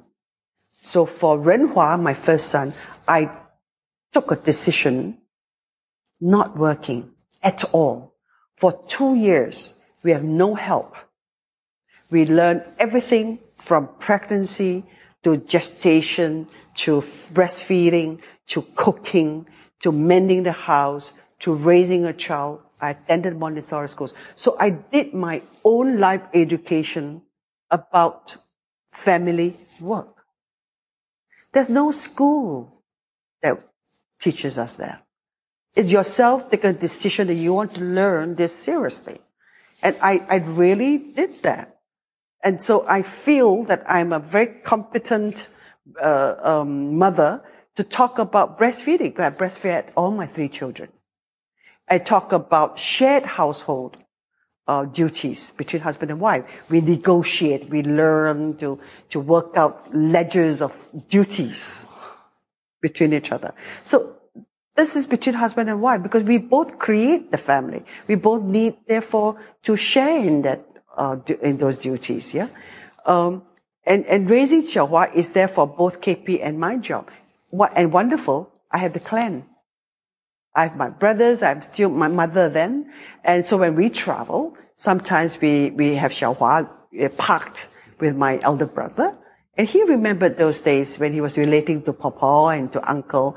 And it's a different kind of socialization experiences. It's not at all bad. There's still no need for women and men, uh, mother and father to feel that they have to be 24 hours with the child. As long as you have provided the care environment and given certain um, uh, uh, rules to the child and to the clan that's helping you, uh, it'll be fine. So I've gone through a full-time motherhood with Renhua. My second child, Yong, my daughter came. I went into part-time work. And when the third one came at a very late stage, and I was already 42, I was already full into Banyan Tree, and, and I was really um, a full-time employee or worker or a co-founder or what you call it. I'm pack, and you call it. You know? uh, I was fully in, in, in the throes of work, and that doesn't um, uh, uh, affect me wanting it all. But then it is really a lot about time management, household management, and people management. And the people includes husband and the children. All of us have to be a, doing our part in contributing to the household happiness. It is not Claire's job alone.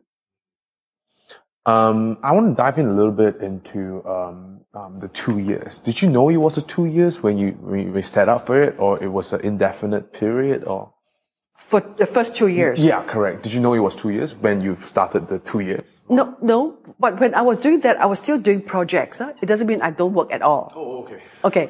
I just do a, a little projects like with oral history. I did the oral history project. Um, for example, it's, it's not a huge lot of money, but it's keeping me engaged. But I was attending Montessori workshops to learn about the uh, Montessori principles. So I am still in that sense at work while at, in the family. There's a distinction here that we need to make. A woman's work is is quite, quite diverse. It is self work, it's family work, it's children's work, it's work work. Right? I don't know whether a man sees it that way, but I think I'm seeing a generation of men beginning to appreciate it in, in, in a diverse way as well, which is therefore good. But in my epoch, I just happen to have a husband whom I train well to adopt these bits and to therefore create these bits, the self bits, family bits, community service bits, and the public service bits. We all have our bits to compose what we call our, our lives. Yeah. It is all important to us. So it is, it is not whether it is one year or two year that we contribute to house of a public service or, or, or, or, we feel that we are sacrificing. No, it all happens all at what, at the same time. And we do not put them away and we do not chronologize them. They are all important values to our sense of wellness. We want to, at the same time, taking care of child, at the same time working, at the same time contributing to the community and doing things that we like as a family. So I think we can have it all. If we have the vision of what we want, then we allocate the time to get there and we eliminate all the unnecessary activities or we learn to work smarter so that we create the time and value that help us have it all. You see, I mean, I mean, from my perspective, it, it, seems like the two years was a lot about learning, was a lot about, you know, um, defining what you want, defining the objective, and then hence, you know, at, at, the third one, at the second and third one, you can take, you learn uh, smarter ways of working with with. It does it. it does it. No, no. It, it, the two years was simply learning about mothering, okay. about about keeping, uh, taking care of house. I just got back from Hong Kong after four years.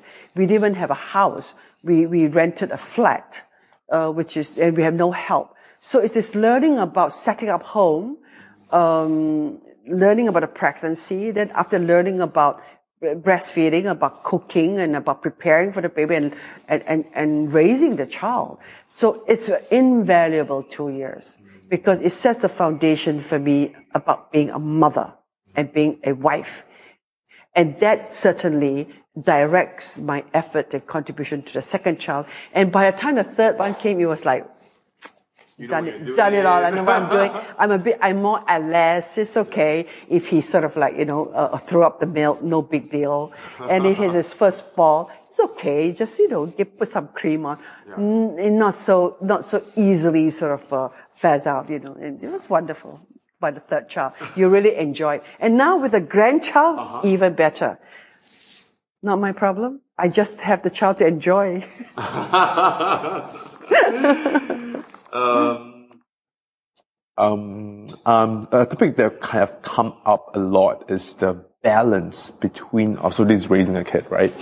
Um, disciplining um, and encouraging creativity. Um, are there any rules or boundaries that you have set, uh, an example, uh, for people to navigate between those two? The creative, the creative process is a messy one. So you have to allow your one-year-old child to learn how to eat on her own or on his own. But it will mean the whole kitchen floor or the dining floor will be messy because food will be thrown all over. I, my three children did that. My grandchild is doing that. But they learn. They learn to master the spoon, the fork. They learn to sit down and eat discipline. They learn a lot, the texture of food by touching it, squashing it and squeezing it and throwing it. And everyone's looking at you. What a terrible mother to allow your child to do that. And then you say that there's a process and it gets better with time. So the creative process is messy. My youngest son, who loves to draw, paints this entire corridor floor, paints on his walls. I have to, I think I've done seven coats of paint in his room. He will draw with color pencils, what he likes. He draws on books. And, and, and, and, and now, you know, he's a poet. Yeah. Um, so the creative process is messy. So adults have to be tolerant and allow this. Um, and sometimes it is, uh, it's hard. Uh, they want to, um, um, be creative about their hair. They want to tattoo, they want to cut, they want to color, they want to wear earrings, they want to wear funky things. They want to travel in a different way. They want to do skydive. They want to do bungee. All the experiences they want to do to be their creative individualism. So how can I set boundaries as a mother? I watch with trepidation. I pray every night when I don't hear from them. I hope that they are well. So parents really have to tuck the pain and that worry tight in their hearts and watch with clenched fists and to see them do that bungee jump under my nose. And let that be.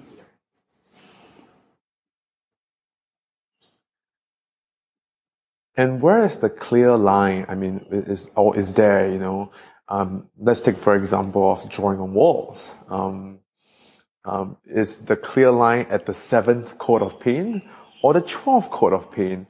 or it will never, you know, or let's not even paint at all and let's just keep drawing.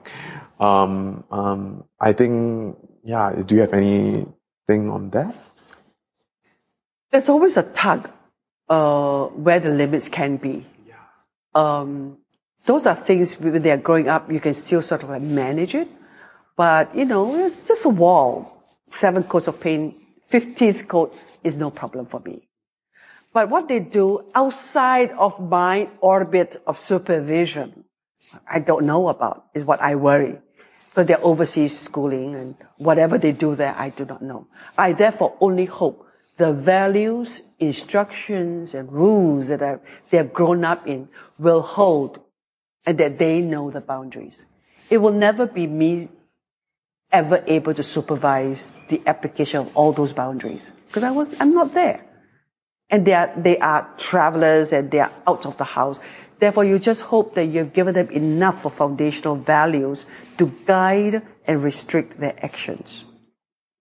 Okay. And that is, I, I have to say now that my older son is 35, my daughter is 31, and Chun, my last one, is 20, coming 23.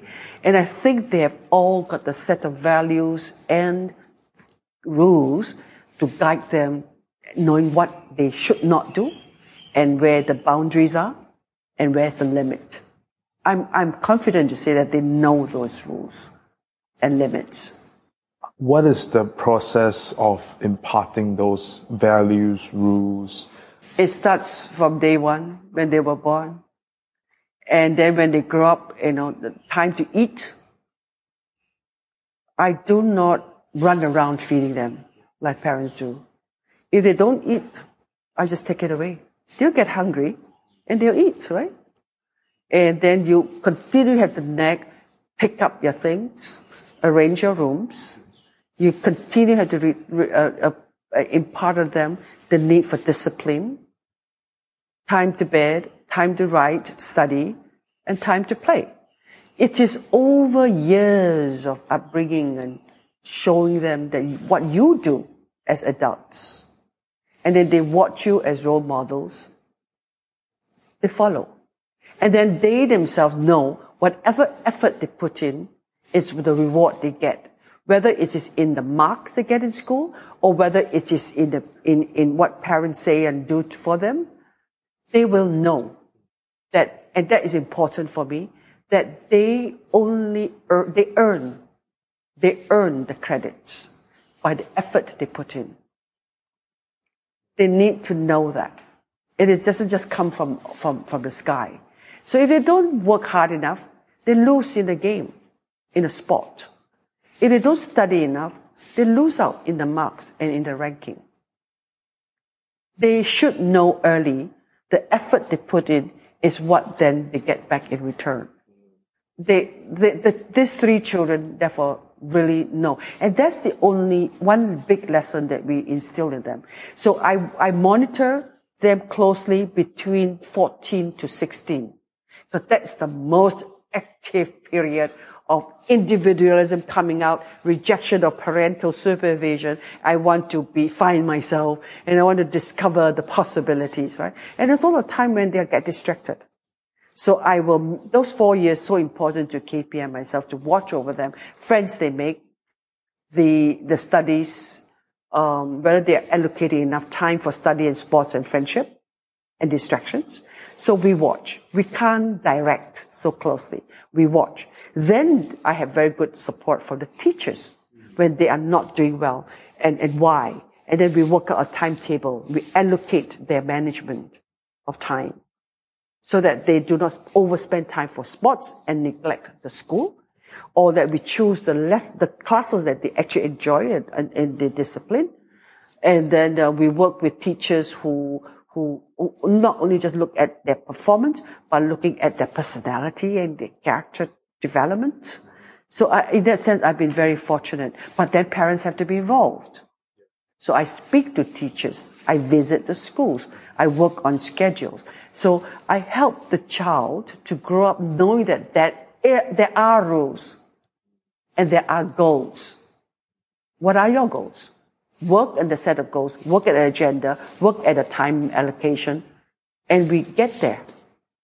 And there was my eldest child at Renhua, I needed to stop his extracurricular activities because it was definitely eroding his time for studies and therefore that was declining. But the teacher worked with me on it. So parenting is not just about you parenting the child. Parenting includes you working with resources like the school teachers and his friends to try to get in, get to the goals that you have set for, for the child and the child set for himself. So I work with uh, uh, uh, the, my children's friends. I talk to them. They're always here. We meet here. They play here, and there is the parental guidance through to the collective. Yeah. That helps. That helps. So that I know the, the, the friends he goes around with. And I think I think one point people miss out a lot is is you know the idea of you know attention uh, that you uh, that you you or that you give to the to the, the kids and the attention. I watch their journey. Yeah, doesn't only define the, you with the kids, but also you with the school, you with the relationships that they have with their friends. Yes, even with their friends' parents. Yes, yes, yes. yes. Uh, I think redefining that is illuminating uh, for for a lot of uh, parents who are listening. Um, uh, we're going to move a little bit into um, being a um, a wife. Uh, I think people see from the outside, you know, that a successful marriage is like the easiest thing on earth. and I'm sure both of you have put in a lot of work. Um, uh, what are some of the habits and rules you have to relearn or develop um, after marriage that you would say is very helpful uh, to both of you uh, for a, uh, a, a ground or foundation of a successful? I think there are phases in marriages that one has to recognize. Um, uh, and I always symbolizes the marriage in an infinity f- symbol. It's like an eight, but it's infinity symbol as well. So we are both individuals, two circles, but we are tied together in infinity by a thread that pulls us along. So that two circles can sometimes be flattened, can sometimes be rounder, can sometimes be a little bit oblong, but it moves along. And there's always that tension and always that fluidity of connectivity also. So that has always been something that I am aware of. We are individuals, but we are tied together. And the tie together is commitment, is marital commitment. It is, a commitment means work. It means sharing. It means responsibility, duties. Uh, so we tug along and we, we move along. Uh, sometimes it's very full circle, sometimes it's flattened circles, as I said, because it deals with the dynamic changes that happens within us, around us as individuals, and around the family, because we're two person, then we have got three with the first child, then four and five, and now we have five, and then now with the in-laws. So it is dynamically pulling along, and our attention and our service to the commitment also therefore change dynamically with, with, with the change in numbers and, and, and when they grow up with their own individualism, it's no longer just two circles. There are many circles that tuck on these two circles because you are dealing with three growing adults with now their in-law, with their spouses. What does that require? Therefore, that, that recognition that you are building a village. It's not, is the marriage is therefore contextualized also in this village.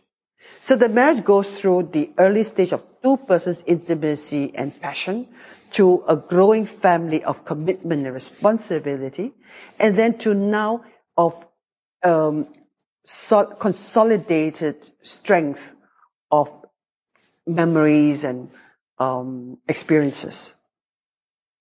成, I mean, 我们拥有 that 拥有, which is what you own, is a very powerful concept because it really means you have given time and commitment to the relationship, spousal, parental, in-laws. There's so much of the commitment, is there so much of the ownership in it, is shared memory that no third party could really take it away. Because this year we are celebrating our 40th anniversary. It's a long time. It's 40 years of commitment to the marriage and the marriage in the family journey. Who can take that away? It's, it's solid. It's uh, investment. They are cherished memories. Um, they are our journeys. We have grown in the 40 years and we're different, but there's certain values have not changed. For me, from whether I was 21 or was 18 or was 21 or whether I'm 26 or whether now I'm 65, going 66, the values haven't changed. The values will be the import that, that, that reliance on self-agency. I cannot blame my husband or my children for not doing one, two, three, four, five. I could only blame myself for whatever I felt that I had not done. That self-agency is still mine, whether I am married or I'm not married. So that is the definition of and the importance of self-agency. My belief in the autonomy of women. So like it or not, KP has to know that he has married an independent woman. I travel on my own, I do things I like, and we negotiate the time. When I'm away or he's away, um, what do we do with the family? We arrange. And now with the children all not with us, we both travel and then we meet. We, the autonomy of one another is important. The, uh, the, the importance to the marriage, the commitment that is a shared job. So we both, after every three years, we change what we read, what we like, and how we dress. We change.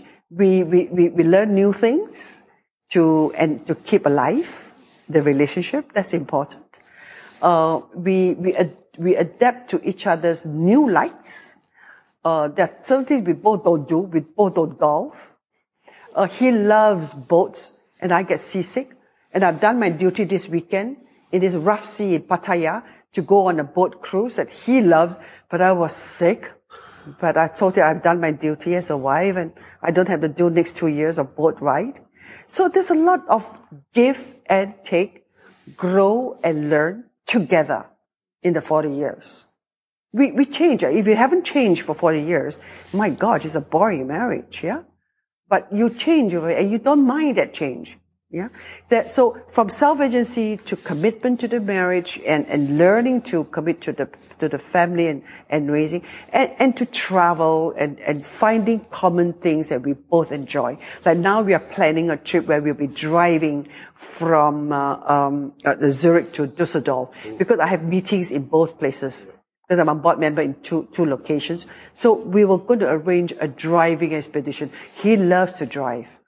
I don't drive. I've crashed twice. And I think it's better for the world that I don't drive and get into accidents, you know? So, but then he loves that. So we will drive it. So we have to plan for common activities. Even though one party may not like it, you give and take.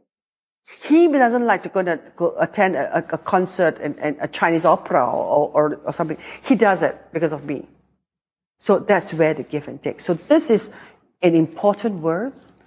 The give and take in Chinese is rang. You give way. You give and take and rang. You give way. You can't find that translation in English. Rang. In English, somebody say, give way. Is the best way. You give way because if you don't give way, is a collision. In like a driving, you're coming, a car is coming, you give way. that come to mind is sacrifice, but that's No. even then that's not good No, word. no, actually. that is not. Yeah. That is not the word. Yeah. So try to find the word rang in Chinese. It really is to give way. It's very gracious, meaning that you don't come into a direct collision. You give way. But you cannot be only person to give way all the time in life. He has to give way.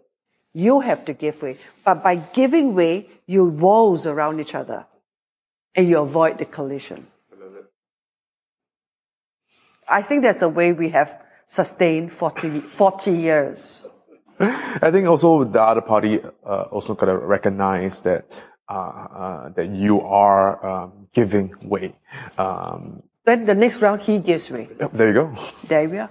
So it has to be, not be. So someone was, there was one time I remember someone saying, Claire actually even serves tea to her husband. And I said, why not? Because he serves me coffee the next day. It's the fact that not I doing it only. He will also do it. And, um, uh, that, there's so many little things that KP does that I don't do. He will do very sweet thing like, you know, when we travel or even sometimes at home, he will make sure that my tooth, my, my toothbrush, he'll put on the already the Colgate. So when I get up, I could just brush my teeth. It's so sweet, right? But I do other things. I cut his hair oh. at any time that he wants. Wow, And I've done that for all these decades. wow. So it is all right for us to be the women to serve tea, but he also serves you coffee. And he does the Colgate thing. Is that a woman's thing? People may say so, but it's done by KP. So there are little intimacies that in, in, in a relationship, one mustn't say it is a man's job or it's a woman's job. It's what you feel in your heart the moment. Well, thank you for sharing that. Um, um, I think a lot of uh, uh, uh, people be more courageous, men and women, to to do those acts of service uh, for Yes. their loved ones. Yes. Uh, and I'm sure you're being asked this a lot, you know, being seen as a, a super mom and now a, a, a super uh, a grandma. Hate that. and then and they, then they look at you and they, they seem to have it all. Uh, and if, like, say, if a new mom, you know, were, were, were, were to come up to you, you know, they are trying their best to juggle between their professional work life, uh, running a new business, and you know, bringing up a baby and taking care of a husband, and feeling really overwhelmed by all of this, right? you know, like what are, are some of the questions you will you pose to her, or, or things that, that they, they can start thinking about? I'll tell her it gets better every day. And I'll say, enjoy the mess, the chaos, the busyness. Enjoy it bit by bit. Um, ask for help Ask for assistance. Whether it's your mother or whether it's your friend. Uh, learn about what I was saying earlier. 加减乘除 add, minus, subtract, eliminate. Because women need to know the eco map. They need to draw out the eco map, where their strengths are, where their weaknesses are. They also need to find out where those opportunities can be. Those opportunities can be the bosses, their husbands, their, their friends who could assist. And what is the biggest threat in the life stage now?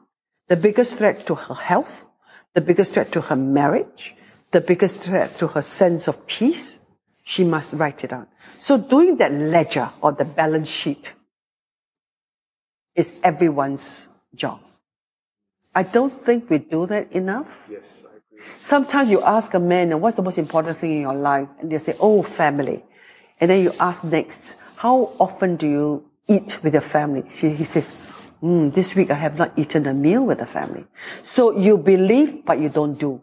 You do not walk the journey. Yeah, you need to do something. So doing the ledger allows you to align. Therefore, he has to minus that meeting with who and so to spend, to create time to eat with the family. He has to eliminate da da da da da in order to create time with a wife. Yeah, I think what you say um, um, reminds me of uh, this quote that I've uh, recently came across, which is, you know, as a as a kid you want everything, as an adult you make trade off, uh, and I think that encapsulates that. Yes. You know, whatever that's important to you, do more of that, Yes. and whatever that's less important, do less. Yes, but you need to sit down and work out the list of what is important to you. And then when you say it, make sure you walk that journey. And if you don't do it and you don't review it and reflect it, uh, it may not happen that years pass by. So the spouse or good friend need to be alongside to remind you of what's important to you. That's what the value of friendship. And is that something you do every uh, week, month, year, quarter? I do have a checklist on a daily basis of what I need to do. Yeah. So for me, I don't work on the, uh, your, like you do on your phone. I still go into very traditional diary of a checklist of things I need to do. I always do it the night before. What, to remind me of what I think. And I also have a notebook where I write down a thought, a duty, a must do, someone to contact. I will always do. And it, it, it irks me when I do not see all the tick means I have not discharged my duty. Yeah. Uh, so that's a checklist. Yes, I do that on a daily basis. So you do it the night off for the for tomorrow. Yeah. And I do on a annual basis, I have a plan I work on in October for the following year. And that plan will consist of all my board meetings, all the travel plans, all the business development time that I need to allocate. I have it all planned. I'll send it out to all my uh, related parties. Yearly.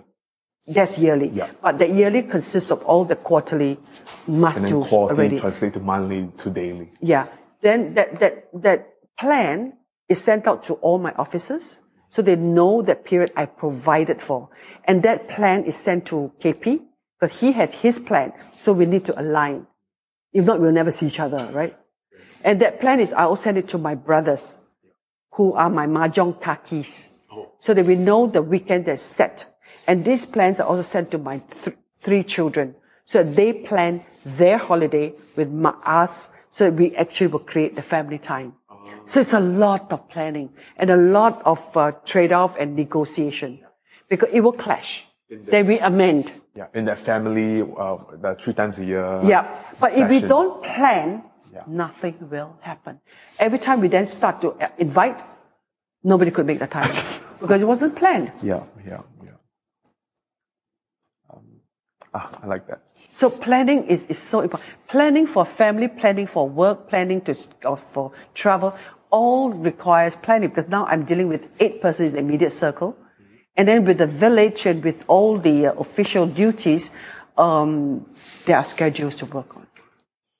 Um, when you came back to Singapore, um, um, did you move? Uh, did you guys move into a separate apartment, or do you move back uh, into KP's family, like a traditional? No. We we had we moved we looked for an apartment. It's like a two room flat, wonderful. Less to clean. I didn't have help. Got it. Um, I was chatting uh, with Violet, and, and she, she brought up the concept of you know viewing oneself as being water. Uh, would you want to care to elaborate Water? on? Yes. My daughter wrote something about that in my autobiography. That mom, mother is like water. Water is, uh, and there's a beautiful line in Chinese that says, 细水长流. Uh, little droplets becoming little tributaries and they become rivers and they become lakes and they become the ocean. I like the uh, metaphor of water because water is strength, water is uh, is um, um, forceful, and water it can get into little spaces uh, and then create impact.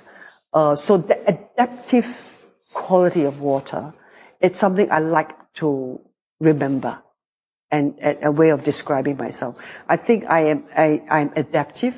I can get into squares. I can get into round. I can get into crevices. I can get into the ocean.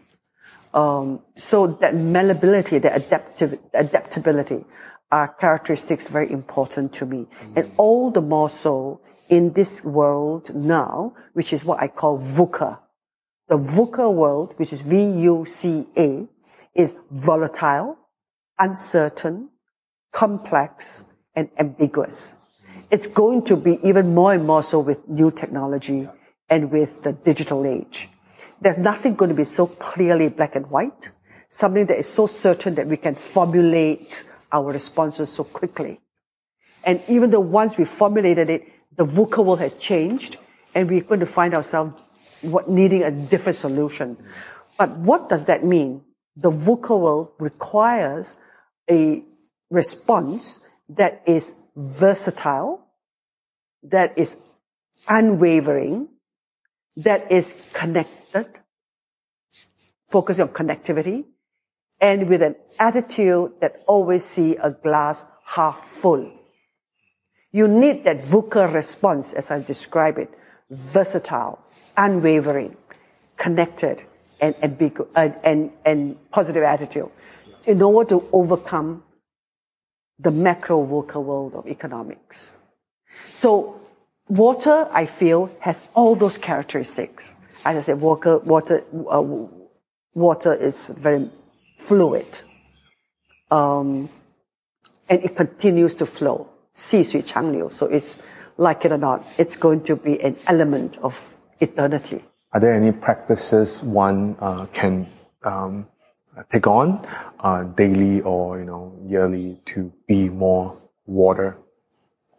It's a mindset uh, cognizance that um, respects differences, change, and not to be afraid of change and uncertainty and ambiguity. I think in uncertainty and ambiguity actually is actually an opportunity for becoming. That opportunity for becoming many different things is actually wonderful. Rather than such set becoming, you can be, become many different things depending on situation and, and, and, and that chameleon quality is actually a, um, a delightful one, a fairly colorful one because you then, you, you, you do not pigeonhole yourself. So you can see myself in a very formal meeting. You can see myself in a hawker center. You can see myself mad in, in, a, in a party. You can see myself very stern at a board meeting too. So in a way, I feel that versatility and, and adopting a repertoire of skill sets to manage a situation, it's, it's something you grow with in, in, with maturity and with experiences. I think uh, just coming back to your point also on, on being modern, how actually we have pretty similar view on, on, on the same idea. Um, uh, was that you know the, the fighting of oneself, your own voice versus societal voice, and you know that concept of being water sort of encapsulate that. Because for me, I feel that being water is that you can have a different mask you're in a different situation, but the, the person behind the mask, which is the water, still stays the same. You are a very different person when you act with your mom, uh, with and your colleagues, and uh, with your husband. But you it's always the same, but you can shape shift. I flow through all of that, yeah. navigate it. Yep. Yeah. So uh, for me, actually, uh, you know, you talk about being um, um, the the one's voice voicing out versus the world's voice, like what it is that you own. And for me, that water was was the sort of um, concept that sort of ties everything together, so I can flow uh, uh easily through different. So, so the metaphor is that water cleanses. Mm it takes away all the evil, angry feelings I may have. Water nourishes. It reinforces the strength within me. Yeah? A water shapes. It could shape a landscape. It could transform. So those are all a very important impact. And so I feel that you know, water in, in, in, in, is a metaphor I like to use in the way I conduct myself within circles, in life, and at work. We're going to dive in a little bit into reading because I read that you have, you read very extensively.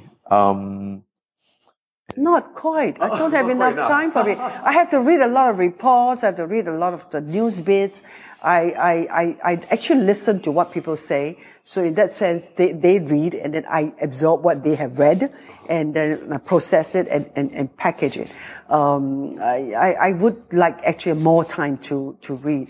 But because I'm doing a National Book Development Council work, I, I read a lot of children's books. That's easy because it's just few words. So it's, it's very quick to read.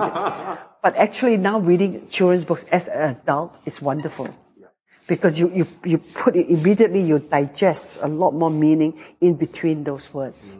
Mm. Economy of words, but depth in understanding. How does your planning looks like uh, in terms of your reading? Uh, do you plan reading time into your your weekly schedule? You know, long flights Yeah. are very good because I can do a lot more reading of the magazines, etc. And I now sometimes download books into my iPad so that I don't have to carry books around. Um, but I actually watch a lot more uh, movies on long flights and on a daily basis because those that I watch actually um, satisfy me in many different ways. It's it satisfies the mind because I watch um, classics, yeah. So like uh, dynasties, the, the series in China. Oh, yeah, yeah, yeah. Yeah, so I know about China because that's a, a, a content for me to use when I meet with Chinese partners. We talk about the history. Uh, it is it is it is visual because they're beautiful settings. So I learn about design, and you know that I, I I'm a retailer too, so I do the retail and design work. So it gives me colors and all that, um, and it gives me the language. It polishes my language competency in Chinese. So I will make a note of some of those important phrases that that I can therefore use. So watching a series is not just entertainment; it's edutainment. It's purposeful because I learn about phrases. All this helped me in ice breaking with Chinese partners. It's wonderful. And on that note, because I think you as a person, you also read a lot on, on Eastern philosophies and, and, and authors. I enjoy that. Uh, yeah. You know, if you were to give one uh, recommended reading uh, for, say, for example, a year three of a, a class of sociology students, you know, who would uh, a book or an author or philosopher you would um, recommend them to if you can only give one? I will, someone with like your name, Viktor Frankl. Viktor Frankl, Man's Search for Meaning. the man's search for meaning. Because one is a, a, person of the other generation, yet I think his views transcends all centuries. It's also a search on self-agency and on the meaning and purpose. I will fully recommend any adult young person to start reading that him. Um, we're going to dive in a little bit into uh, uh, routines and, and habits. How does your first 90 minutes of your day look like? Um, habits, rituals. First 90. Yeah. From you wake Clean up. your teeth. Oh, okay. Yes. With the toothbrush. Yep. Yeah, clean your teeth and, and, and something that I, I kind of realized that only not many people do. And it's something that I was brought up with. Towel your face. People clean their face with all these lotions and all that. I don't. I, I don't have that habit. I towel it. I use a towel and just clean my Is face. it a warm, wet towel? Towel and just clean. This dry, dry towel. No, wet. Oh, wet. Wet towel. Wet towel. Towel your face. With clear water. Yeah, if not, I will not start the day. I do not feel my day has started. And what time does it usually, uh, First thing, after you brush your teeth, you towel your is face. 6 a.m. or? Oh, no way lah. you know, when I wake up, like, it could be 8 o'clock, anytime. Anytime. The first habit is brush your teeth and towel your face. Are two things I could not do without in the morning, and the day has not begun. Now, toweling is that I, I just get water and just towel. That, that's all I do. I don't go into all the cosmetic bit that I hear women do. Because I don't have that habit. Yeah. And, uh, afterwards? And this is something I do since I was a child. Toweling your face. And then I learned from afterwards or something, this is actually a very good habit because it's actually already a form of exfoliation and, and, and, and, mm, what do you call that? Uh, exercising your face. uh, uh, uh, Then it's stretch. stretch. Then it's a stretch. Okay. Because I, I do, uh, Tai Chi. Ah. Uh, So I learned some of the stretch. So I think for, for our age, uh, the avoiding a fall is very important. So stretching, just 拉筋 ah, doing the stretch and turning your body are some of the basics that I learned. So three things lah. Clean your teeth, towel your face, and stretch your body. And do you- when did you start? I mean, you have a to-do list prepared for the day, uh, the day before. Before I dress. Uh, no, when, la- what, last night, right? And then did, when did you start to look into your to-do list and start marking things off? Is it once you step out of the house, reach the office, or? The first thing in the morning when I get up, I do that. Then in the office and throughout the day, there are two things I do. Stretching. I continue to do that. I need it because you know, I need to stretch. I need to turn. I need to get out. You know, every time one hour or two hours sitting down, I do that. And before I do that, I will do the stretch. I do the stretch. Another one is called a centering. Because I move about in many different meetings. Come back to a bit of the Tai Chi thing. If people want to know more about that, then where, where will you point them to? I, I actually have a Tai Chi class every Tuesday night with a group of sisters, Okay. six of us. Yeah. Uh, we will do, we have a teacher. So she will, she, we have done that for two years now.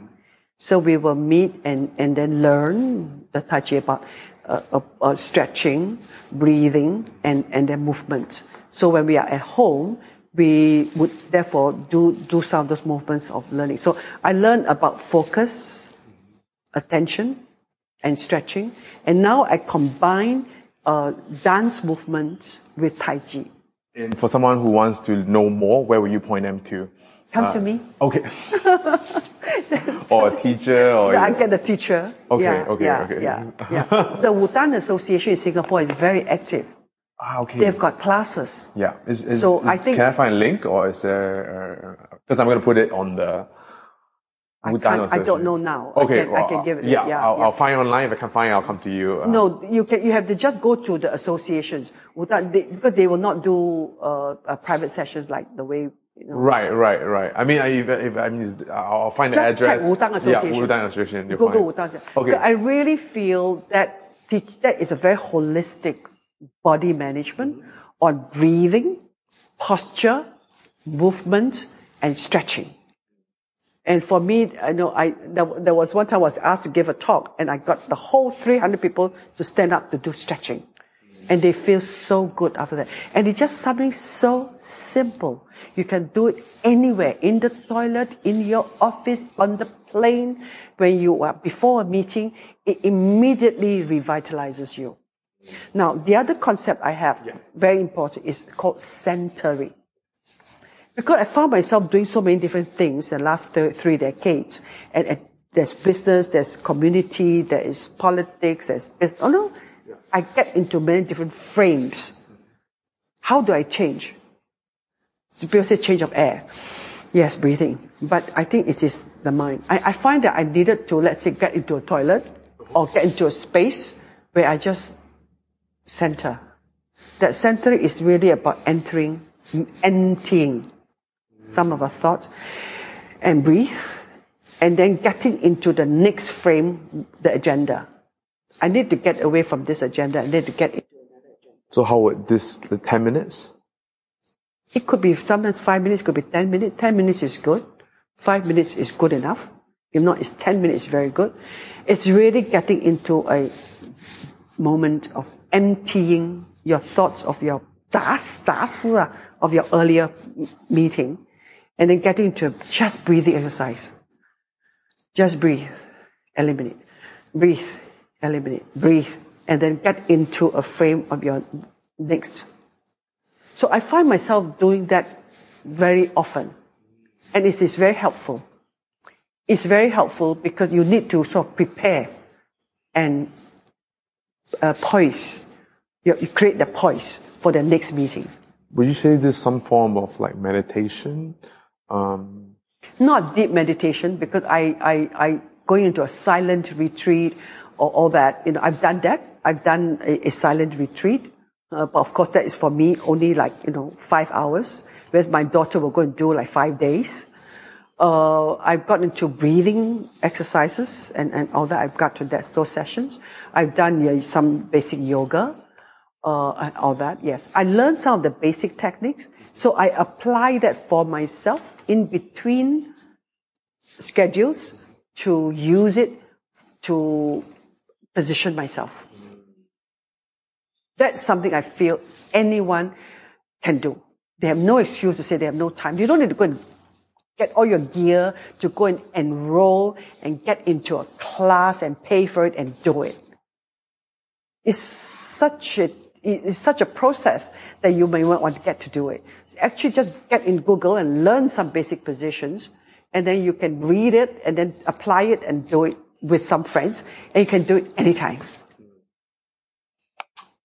Um, is there something you're trying to currently improve in your life? And, uh, how do you plan on or think about uh, doing it? Because I think everyone look at you as like such a person who have uh, who have it all, right? But I'm sure you know if there's for this next five years, um, I would like to do more of connecting the dots, working with the village that I have, whether it's women or whether it's family, to see where I can be the water to flow through and connect. I will continue to do that because that gives me a lot of joy and deep satisfaction. Uh, I like to find a chunk of time to read and read more and write. The autobiography that I did when I was 60 needs to be translated to English. I've just got too many demands for the English version. So I need to update that and, and write. Uh, I, I, like to continue to, to make reading to children, for children, you know, facilitating writers, illustrators to create more Asian content for children. Because I think children needs new uh, nourishment, nourishment. They need to, we need new content. We need the Asian content. We don't need to read Cinderella only. We need to read Kopitiam stories. We need to re- read what Singaporeans write about Singapore. We are 52 years old, Singapore, right? Six, Yeah. And we need the, the content to capture the stories and narratives for our children. Um, I need to, I would love to go back to dancing if my bones allow. Uh, I grew up with dancing because that was what my mother put me through as a health management strategy. But I love it. I love to, I love to, uh, I love dancing. I love to learn to dance new kind of dance forms. Ah. It is, ah. yeah, not, not, not what hip hop. No. Oh, no. No. Uh, not the fair, but just dancing, you know. So when I discovered this uh, uh, uh dance uh, uh, yoga with this new with this Indian classical dancer, the, our teacher, it was wonderful. It is such free form.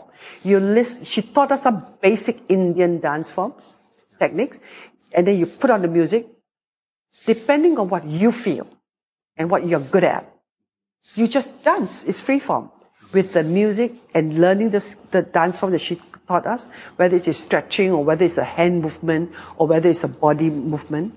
It was wonderful. Mm. It's all about stretching and breathing and expressing.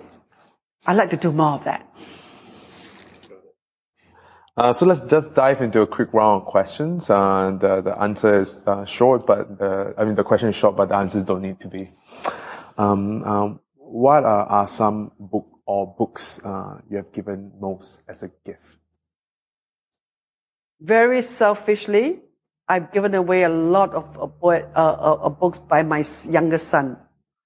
His book of poetry. Yes. because it was such for me a, a um, a creative product and something that he's done on his own, which I'm very proud of. And uh, so, and I have a lot of copies of it. So that's recently what something that I've given out a lot. Or else be oh, books that shrines. Shrines. Okay. Yeah, shrines and shrines. Link, you know, yeah, I, will show you. Yes. Yeah. Um, the other one that I, I support, you know, writers. So uh, there are Willie Lim's books. Uh, recently was uh, Ho Peng Kee's books on his own uh, stories of his political life. You know, so I I, I support uh, writers like that. So I buy that in bulk and, and, and start to give. And children's books like water, you know. So I, I, I Oh, water is a children's book. yes, Oh, okay. yes, yes, yes. I'll give you a copy Who- who- afterwards. Who's the author? It's written by two persons, uh, Okay. uh, uh, co-partnering. One is Christopher Cheng in Australian and Chinese, and one is Susanna Quek from Singapore. And, and they, she's the illustrator, and Christopher is the writer. And that book has been translated to Chinese and to Tamil. And this is what we do. It's about water. I mean, we, we, we want to do uh, a, a fair bit of, uh, you know, explaining about that book, so for people who want to. That was part of our uh, uh, gift in the uh, Asian Festival for Children's Content when we that book was produced, and that was launched during the festival uh, some years ago. It's really good for young. It is only for children. Okay. It's, it's, it's really to, to, to, to appreciate water, the value of water. And, and that book spins off to many, many other forums, and seminars, and even POB, you know, uh, was, was, was in, in, engaged in it, uh, so that we want people to appreciate water. Because my generation, we actually queue for water.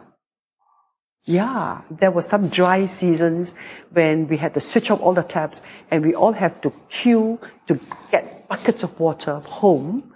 Uh, this bucket is for washing, this bucket is for food, this bucket is, you know, rationing. So, strine and water. Yeah. Okay. um, what is your favorite documentary or movie?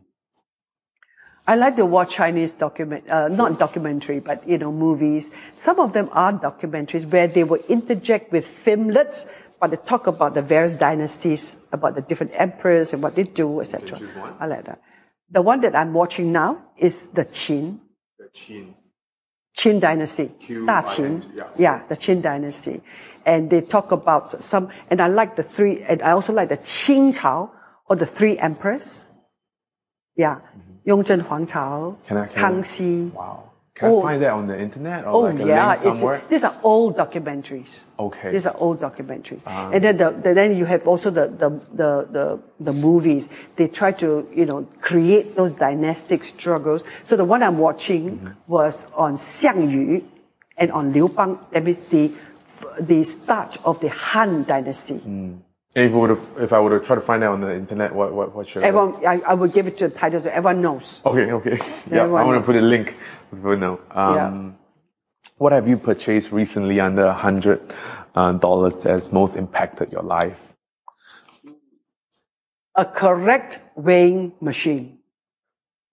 Okay, or do you what brand? Yeah. Uh, because I, there was some machine that actually doesn't work very well. It sort of tells you you're always at the weight, so you're very happy. Finally got a new one. I said, oh my God. so, you know. So that has correctly weighed us. And then when I see that I, on a very heavy week of uh, gourmand gourmet expeditions, whoa, it goes up to like 55, 54. Say, lah, you know, the next three days will be no carb, no meat, salads. And so I, it, it instructs me and guides me on my dietary management and my events management. So I will aim at 52, which is the right balance. And anytime it shoots up to 54, I know what I have to do the next week. um, do you like your weighing machine so much as to recommend to others? I will let you know. It's just a very simple square piece of Oh, thing. it's like yeah, this. yeah. Okay. Yeah, it's less than hundred dollars. Right. Yeah. Yes. yeah. Yes. Yeah. no, I mean, is that that is a brand that people can? No, it's just Oh. having a good, uh, because even if it's a bad one, it registers you, it benchmark you. Then, then you use that as a benchmark and you work, work yourself up, you know, or down. And, and, but that, I tell you, has been a specter. It's a morning ritual. Mm. After the cleaning teeth, after the toweling, it's a weighing machine. You look at your weight. And then you know today in lunch what you order if you're invited. Should you go with steak or should you just take salads? And then you also know the next three days, if you have all these dinners are lined up, you better watch it that go for fish or eat less or something. It tells you about your dietary management, which is very important. Because if not, you just eat, right? And because all the food is so delicious, you don't care about your weight. What is the worst advice you see or hear being dispensed in your circle? Worst advice, ah. Um,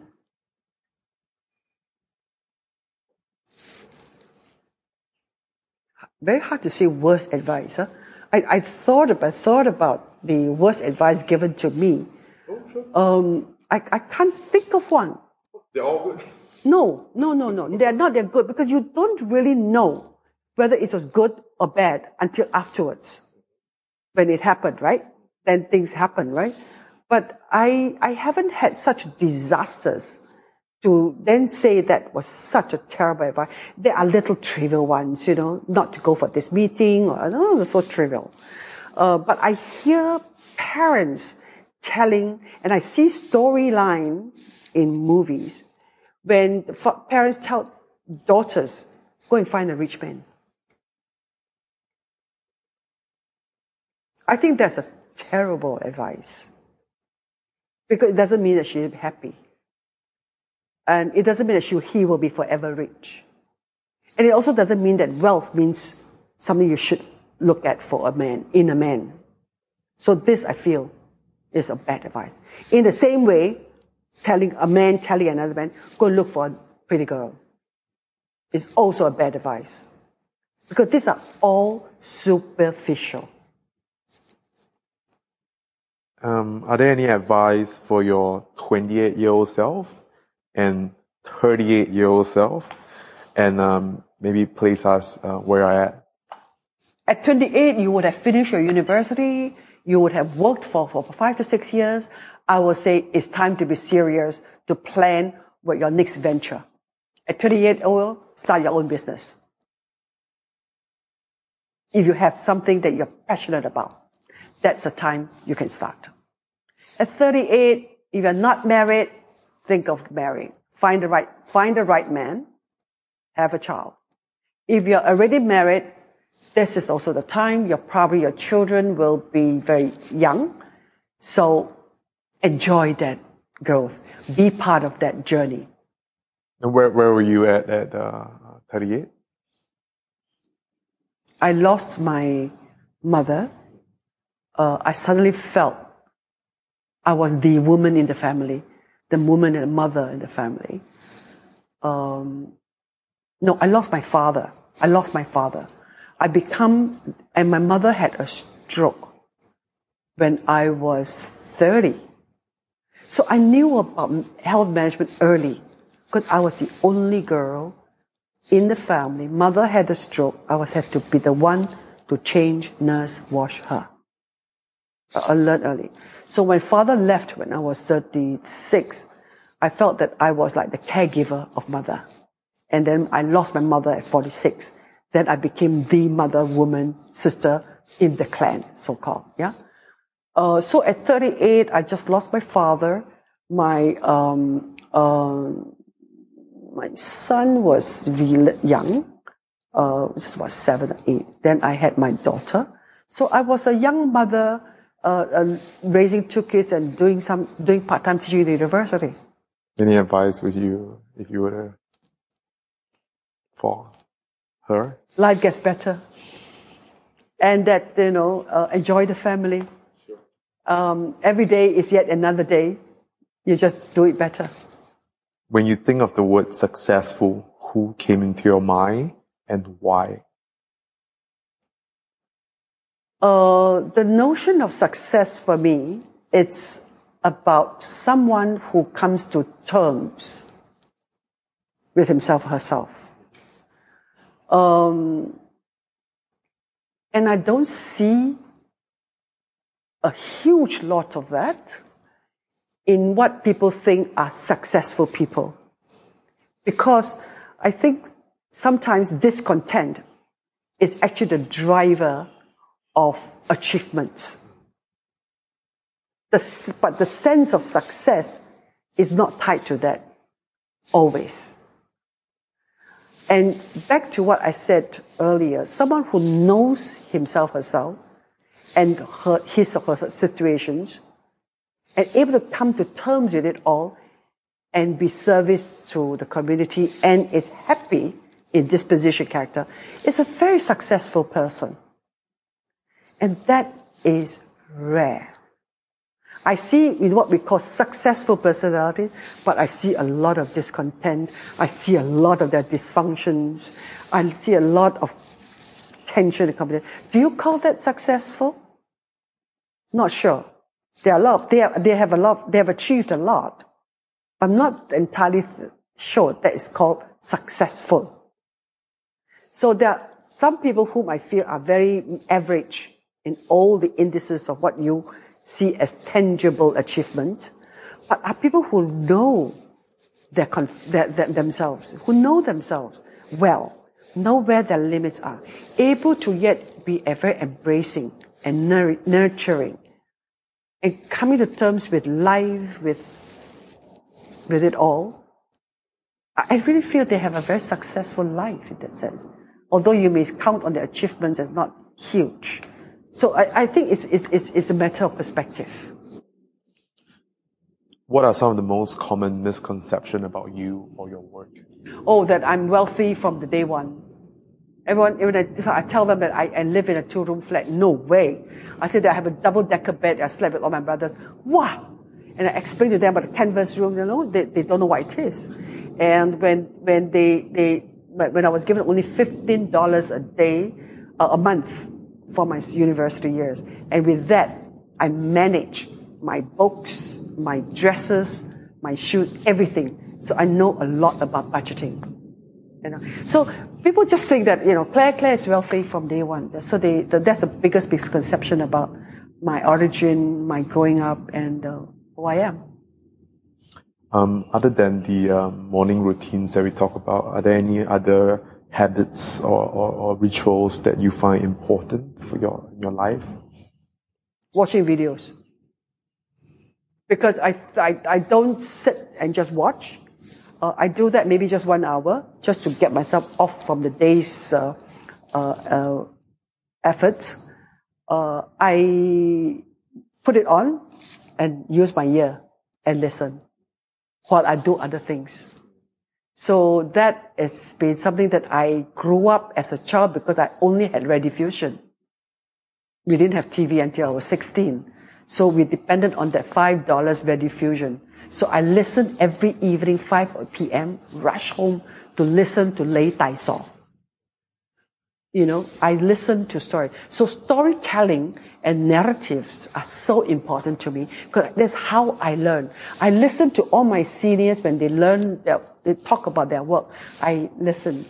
I listen, being a youngest child, I listen to the family elders talking. I listen. I listen to rediffusion. So storytelling is something that I grew up with and I, I, I really like. Um, so that is something I always end the day with. Listening, watching a video and listening sometimes, or watching it for a little while before I go. I always sleep with a story, with a storyline. Are there any um, asks or requests for the audience? Last parting words, thoughts to take away, to consider, to try, or otherwise? In life, there are ups and downs, and I really feel when you identify all those barriers and all the no's and the nasty things, get over it. Get over it. And just do it. It's a Nike way. Just do what you want to do that day. It is in doing we gain strength. We forget the pain. We substitute bad memories. It's by doing, not by talking, not by thinking, not by dreaming, not by hoping. It's by doing. Roll up our sleeves get onto the job by doing.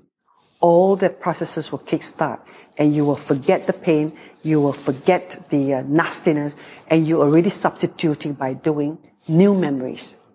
And that will be like a bandage, you know, take away the earlier injury. And be real. The last thing is be yourself. Now, this is like very cliche, be yourself. How do you be yourself? It's a journey of continually doing things, finding yourself, making mistakes, picking up yourself, and doing it again, that you will then know who you are and what you want.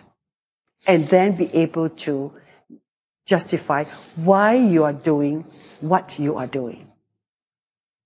You need to take the steps. And there are many, many, many different steps. Are there any upcoming projects that uh, people can look forward to? Yes. Come to the festival, Asian Festival for Children's Content, and be delighted by the 100 new titles that Singaporeans have written for children between in May 17th to the 23rd. I hope this is going out before then. okay. or, or come to, uh, uh, into, um, join me in the Republic Polytechnic where well, I have a faculty, students and teachers to tell us the importance of low glucose food. We do not eat well. We eat hawker food that is too rich in oil, salt, and sugar. So we need to learn about uh, caring for the body because as parents, we need to learn how to provide food that is nutritious and healthy for the next generation. So join me in the Shirin Fozdar program in some of these conference on the move visits we make that help to inform us on how we should manage our health. And uh, the last question will be, where can people find you or your projects on the interweb? Uh, you know, I'm not the generation of using all this uh, uh technology. So I have very specific organization that can actually access the, the website. One would be uh, NBDCS, National Book Development Council of Singapore. The other would be Shirin Fozdar Program in SMU. Uh, you can find all the programs and activities there, and if they, they are all free. Come. Ayo, people, it is over. As usual, all show notes, links, books can be found on the website brianvictor.com, Brian for Y. And if you have any misfits you'd like to hear their story or you'd like to learn from them, any specific topics, feel free to drop me an email. You know, thank you once again for taking the time out to listening to this humongous long episode. And I hope you learn something from it as much as I do and have a fantastic week ahead.